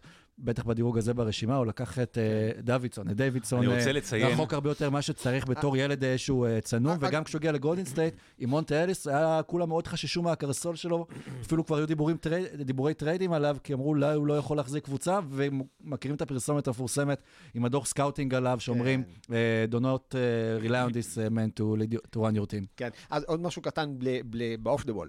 כשגולדן סטייט צירפו את קווין דורנט, זה לא היה דבר מובן מאליו. כי לקחת שחקן עם, עם, עם usage כל כך גבוה לתוך קבוצה, זה משהו שבשבילו היה צריך שחקן כמו סטף קרי שמסוגל להכיל את האגו הזה. וסטף קרי סיפר ב- באחד הפודקאסטים שהוא עשה אצל בוב מיירס, שהוא אמר לקווין דורנט, כשאתה תזכה ב-MVP, אני אשב בשורה הראשונה ביציע ואמחא כפיים. והיכולת הזאת באמת, זה אסיסט לא פחות גדול מכל אסיסט שסטוקטון נתן למלון. אה, זהו. אני רוצה לציין לטובה את אה, חברנו עידו גור. אוקיי. בינואר 2016, אתה היית, אז אני זוכר, עשיתי הרצאה על קובי בריינט. אה, אמרתי שהוא גדול, וזה לא משנה. באתי, היה בוז בקהל. באתי... כן. לא, אבל זה, וזה הייתה, לסטף הייתה רק אליפות אחת. לא יודע איך הגענו, היה שאלות בסוף, ועידו היה בא וישב ביציע, הוא אמר, הוא יהיה, הוא הגזים ואמר שהוא יהיה top 3 או top 5 בכל הזמנים, שחקנים. אבל הוא לא רחוק משם. לא רחוק, וגם... אה, כאילו אז אני באמת shout out. אז אם כבר מציינים, אה, אה, אז גם צריך לציין את אה, מרק ג'קסון, שהרבה לפני עידו גור, בערך ב-2013, לדעתי אחרי עונת ה rookie של קליי, אמר שקליי וסטף הולכים להיות הבקקורט הכי טוב בהיסטוריה, שאז זה היה נשמע כמו הפלצה מארץ ההפלצות, וזה לא רחוק. שאגב, להזכיר מרק ג'קסון, אז גם כן, לא ראו לי אזכור אולי ברכזים, אבל גם כן מאלה שהיו ככה, all נכון, around them, צריך all להזכיר around אותו. them, כן, אה, כל all ה- למיניהם. שלישי, רביעי באסיסטים, כן. שווה כן. להזכיר אה, אותו. סטף קרי, אז גם רק נזכיר, כי דיברנו על זה שרכזים מאוד דומים, הכי קרובים לנו מבחינת זה, מטר שמונים ושמונה של ים בכדורסל. נעבור למקום הראשון? אם עשיתם את החישוב, אז אתם כבר יודעים אה, מי נמצא שם. אה, הוא הגיע ממישיגן סטייט אה, בבחירה הראשונה ללוס אנג'לס. משה ברנר. אה, לייקרס. היו מלא סדרות שרצות עדיין, עד שיבטלו אותם, או דוקואים בלי סוף ש- שדיברו עליו. עשה כמובן את כל הקריירה שלו בלייקרס, חמש פעמים אלוף ה-NBA, שלוש פעמים Finals MVP, שלוש פעמים MVP של הליגה, 12 פעמים באולסטאר, פעמיים ה-MVP של האולסטאר, תשע פעמים בחמישייה הראשונה, פעם אחת בחמישייה השנייה, ארבע פעמים מלך האסיסטים של הליגה, פעמיים מלך אה, החטיפות של הליגה, אה, לקח גם אה, אליפות מכללות, יריבות אה, עצומה עם אה, שחקן שהוא אה, לא רכז. סיפור גדול ששינה, שלאו דווקא קשור לכדורסל, אבל שהכניס את, ה, את האיידס יותר למודעות בעולם, ושם הפורנו הכי מבוזבז שקיים, מג'יק ג'ונסון. אני רציתי כן להתנצל, קודם אמרתי שג'ון סטוקטון היחיד עם מעל עשרה אסיסטים למשחק בהיסטוריה. כמובן שזה חוץ ממג'יק ג'ונסון שמחוץ לכל דיון, לדעתי, אה, אה, פה אין שאלה בכלל. אה, מי הרכז הכי גדול, אולי שאלה. הוא השחקן השלישי או הרביעי או החמישי בכל הזמנים, וכל זה כשהקריירה שלו נקטעה בגיל צעיר יחסית עקב אי שימוש בקונדום, לא, לא בגלל שום סיבות הוא אה, לא, הוא אחרות. עדיין היה ב- בכושר שיא, זאת אומרת... הוא, אה, הוא, בגיל 31, אחת. אה, הוא יכל בכיף לתת עוד 4-5 כן. עונות כאלה, ואז כאילו אולי היה עובר את אה, קרים בדירוג אז אני היסטורי. אגיד רגע את המספרים שלו. אולי באמת. היה- אולי אני בסטוקטון ברמת האסיסטים, או לפחות קרוב או לשם. את אה, וויל צ'מברלן ברמת ה... בחורות. כן, ממוצע קריירה של 19 נקודות וחצי למשחק, מעל שבעה אסיסטים, מעל שבעה ריבאונדים אה, בממוצע הקריירה, ומעל 11 אסיסטים. אני אתן לסורוקה לדבר כי הוא מאוד אוהב את מג'יק. אה, כולנו, מי לא אוהב את מג'יק? מי לא כאילו? אוהב את מג'יק? אנשים מי לא אוהב את מג'יק? אפילו החיידק, ה- אה, וירוס האיידס, כן. חוץ מהטוויטר, החליט לפסוח מג'יק. עליו. אה, הוא היחיד בהיסטוריה. הוא גדול. מהחיים. כן. מג'יק ג'ונסון היה גדול מהחיים. אה, פשוט ככה, כלומר, הוא- הוא היה, אם אנחנו מדברים הרבה על ה-NBA של היום, אז בזכות מג'יק ג'ונסון והיריבות שלו עם לארי בירד, הגענו ל-NBA של היום. יש לא. בזכות מג'יק ג'ונסון ולארי בירד יש NBA. יש NBA באופן כללי. לא רק בין של היום, כן, NBA כן, יש NBA בזכותם. באופן כללי, ואחר כך במייקל. אבל מג'יק אה, בעצם לקח את הסגנון הזה והפך אותו למשהו שמצטלם הרבה יותר טוב לטלוויזיה, ולמשהו שהרבה יותר מלהיב אוהדים, מושך קהל, אה, שם אנשים אה, ביציעים. הוא, ברגע שהוא, מג'יק ג'ונסון היה מתחיל את הפאסט ברק ורץ עם זה קדימה, קודם כל 2.08 עם ראיית המשחק שלו, אף שחקן לא עשה את זה לפניו. התנועות שלו היו כל כך חלקות, ראיית המשחק שלו הייתה כל כך טובה, היו לו עיניים בגב, בצדדים של הראש, ולמעלה הוא היה רואה כל דבר שקורה סביבו על המגרש. המנווט המושלם של המשחק, הרכז עם המסירות הכי כיפיות. תסתכלו, אפשר לראות סרט. highlights של 60 דקות, של שעתיים, גם של 10 שעות של מג'יק ג'ונסון, וכל אסיסט יסחט מכם קריאת התפעלות. כי הבן אדם הזה היה קורא את המגרש בצורה מושלמת, והוא גדול הרכזים של כל הזמנים. וסטף, אגב, אנחנו סתם ירדנו על סטף, הוא אמר, אני הגדול, ואז הוא תיקן, יש שניים שאפשר להיות בדיון, אני ומג'יק. כן. אז מג'יק, עם כל הכבוד. וסטף, אין דיון. וגם, שוב, מג'יק, כמו שאנחנו אגב, צוות הטניסאים הגדול בתולדות ישראל, אין דיוני. אין דיון. וואו, חשוב להגיד אבל שיש... אה, שהוא לא היה מגן טוב, והוא לא היה... מגן בינוני. היה מגן ו- אופורטוניסטי הרבה. ולא היה קלעי טוב, ובכל זאת, הוא כל כך טוב בשאר הדברים, שהוא ראשון פה. ועיצב אולי, אפשר להגיד, את הפרנצ'ייז של הלרקס, הפך את הש- השורטם של הלרקס, בעצם שזה מג'יק ג'ונסון, הוא מי שהביא את האופי הזה לקבוצה. יש איזו תמונה איקונית שלו נכנס עם מעיל פרווה ל- ל- לפורום עם עוד כל הכוכבים ההוליוודים מסביב, והוא היה מהשחקנים הראשונים, שזה גם היה החזון של ג'רי באס בעצם, שהכוכבים באו לראות אותו בתור כוכב על המגרש, והוא סיפק את מה שהיה צריך שם. תראה, וג'רי באס גם... סטף קרי שינה את הכדורסל, אבל אין אה, מישהו ששינה יותר את הליגה עצמה, כמו מג'יק ג'ונסון, בטח בפרק זמן שהוא היה. אה, המחשבה הזאת של לתת מעצמי לקהל, של לתת, שאני יכול לעשות את המסירה הקלה עכשיו ימינה, אבל בוא אני אעשה את זה כשהראש שלי מסובב לאחור, והידיים מעל הראש, והיד שמאל מעל האוזן, ווואלה, זה עדיין יגיע שתי נקודות, וזה יהיה שווה, ואם מתוך עשר מסירות, אז פעם אחת זה לא, אז זה לא יקרה, לא נורא. עדיין היה שווה את זה, זה מטריף את הקהל, הקהל יטריף אותנו בחזרה. מג'יק ג'ונסון, גם ברמת התארים, גם ברמה האינדיבידואלית, גם ברמת השואו, גם ברמת ההשפעה על המשחק, גם ברמת ההשפעה מסביב. אה, מקומו בין השחקנים הגדולים עוד יכול מתישהו להשתנות, לרדת וזה. כשאנחנו מדברים על הרכז, וכל מה שדיברנו בשעה ומשהו האחרונות, שעה ורבע האחרונות, זה לא ישתנה לעולם. זה לא ישתנה לעולם. אה, כשנעשה פעם אחת דירוג על השחקנים הכי גדולים, נדבר על ההשפעה שלו מסביב גם על, על העולם. אגב, איך שהוא שינה יותר מכל כדורסלן את העולם שהוא שינה, אבל uh, מג'יק ג'ונסון זה, זה, זה, זה רכז במלוא מובן המילה. הוא עושה את מה שרכז צריך לעשות כמעט יותר טוב מכל אחד אחר. וכמובן חלק מהדרימטים גם, של 92, שבעצם היה לה את הרכז, לפי הדירוג שלנו הכי גדול בכל הזמן, של כולם הכי גדול בכל הזמנים, וגם בשוטינגארד, שהוא גם במקרה השחקן הכי אה, גדול בכל הזמן. והשמאל פורוורד השני הכי גדול. בכל הזמנים, לא והרכז. הרביעי הגדול בכל הזמנים, אה, וגם הסנטרים לא רעים. כן, והחשוב אז רק להגיד על מג'יק, כי דיברנו על הסנטר אה, גארד, או פורוורד גארד, שזה היום אה, קיים בליגה, אז מג'יק היה הראשון שבעצם היה סנטר גארד, כי כשקרים היה פצוע, אז מג'יק הלך לשחק סנטר, וכבר אז הראה איך אפשר, או אה, אולי שתל את הרעיונות, איך מעמדת הסנטר אתה יכול לרכז את המשחק. מג'יק ג'ונסון היה positionless basketball הראשון, כי עד אז עמדות בכדורסל היו דברים מאוד מוגדרים. אה, הרכז עם הכדור, סנטר עומד מתחת לסל, פה חצי פינה, פה שני פינה.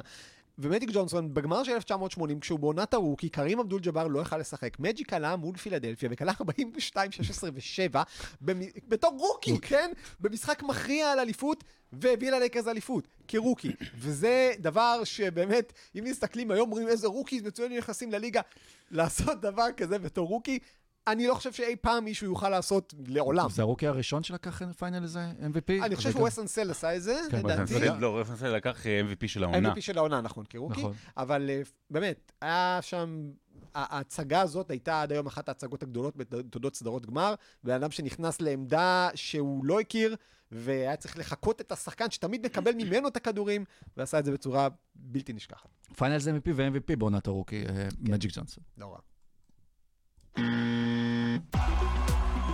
וואו! לי מושג כמה זמן היה פרק, מרגיש היה לי. כי אין לנו פה את הזה, אבל היה כיף מאוד. בערך שעה כמו- עשרים. כמו כל העמדה הזו, וסיימנו וסיימנו אותה עם שני השחקנים אולי הכי כיפים, שזה, שוב, כשאנחנו מדברים באמת על כל הרכזים, בסוף התפקיד של רובם היה להפוך את הכדורסל למשהו אה, כיף יותר לצפייה, והם שלטו באיך שהמשחק ייראה ואיך המשחק אה, יזוז. אני רוצה לתת חוויות אישיות שלא נתתי, ומשה לא אוהב את זה, מהכדורסל שלי. אתה לא אני התעסק-? אני רציתי תמיד. להיות רכז. כן. כי אני, יש לי מוח של רכז, אבל לא- לא נתנו לי... תקשיב, אם הייתי מכדרר והייתי מעביר כאילו את החצי, זה, היו מורידים אותי לספסל. אולי תלך ככה היו- תהיה ככה- רכז ככה היו עכשיו. פעם אה, מלמדים בושה. כדורסל. לך בושה. תהיה- לך תהיה רכז שכבה. ראיתי אותך מכדרר, יש סיבה.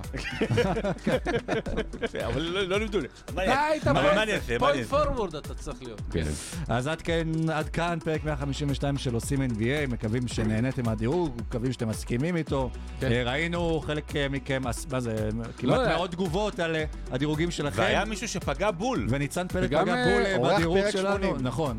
בכל העשירייה מהסוף להתחלה, ממש מדהים. כן. ו- וגם למדנו אה, היום אה, איפה, אה, לאן הלכו אה, ללמוד גרינג ורודולף אסט ו- ואחרים. מכללת. במכללת הולוקוסט.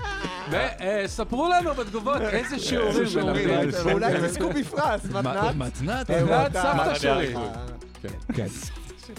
האמת שזה באמת מעניין את הסבתא שלי. כן, כן. כן, אה, איזה שוב, כיף לנו, אנחנו לא זהו רוצים פרק. אה, על זמני, אבל אה, אנחנו מקליטים את זה ככה לקראת יום כיפור, אז תחשבו טוב טוב, בעיקר אתה. משה, ממי אתם רוצים אה, אני רוצה לבקש בשם סליחה? הפוד לבקש סליחה, כאילו, אה, אחורה כל וקדימה, כאילו, האמת שהחלטתי לקראת השנה החדשה, פחות, קצת פחות בדיחות שואה, ויותר בדיחות של הבת שלי בת העשר מהטיקטוק. אתה רוצה? אה, יאללה. יאללה, מהר, לפני יאללה. שנגמר הפתיח. אה, נוק, סגר. נוק נוק. ספל. ווספל. גוספל. אה, צריך להגיד. ספל הוא, לא? ספל הוא. WHO. תמשיך, יאללה, עזוב. אה, תתקדם, תתקדם. נתראה. שרון ביי. לוצקי, משה. ביי.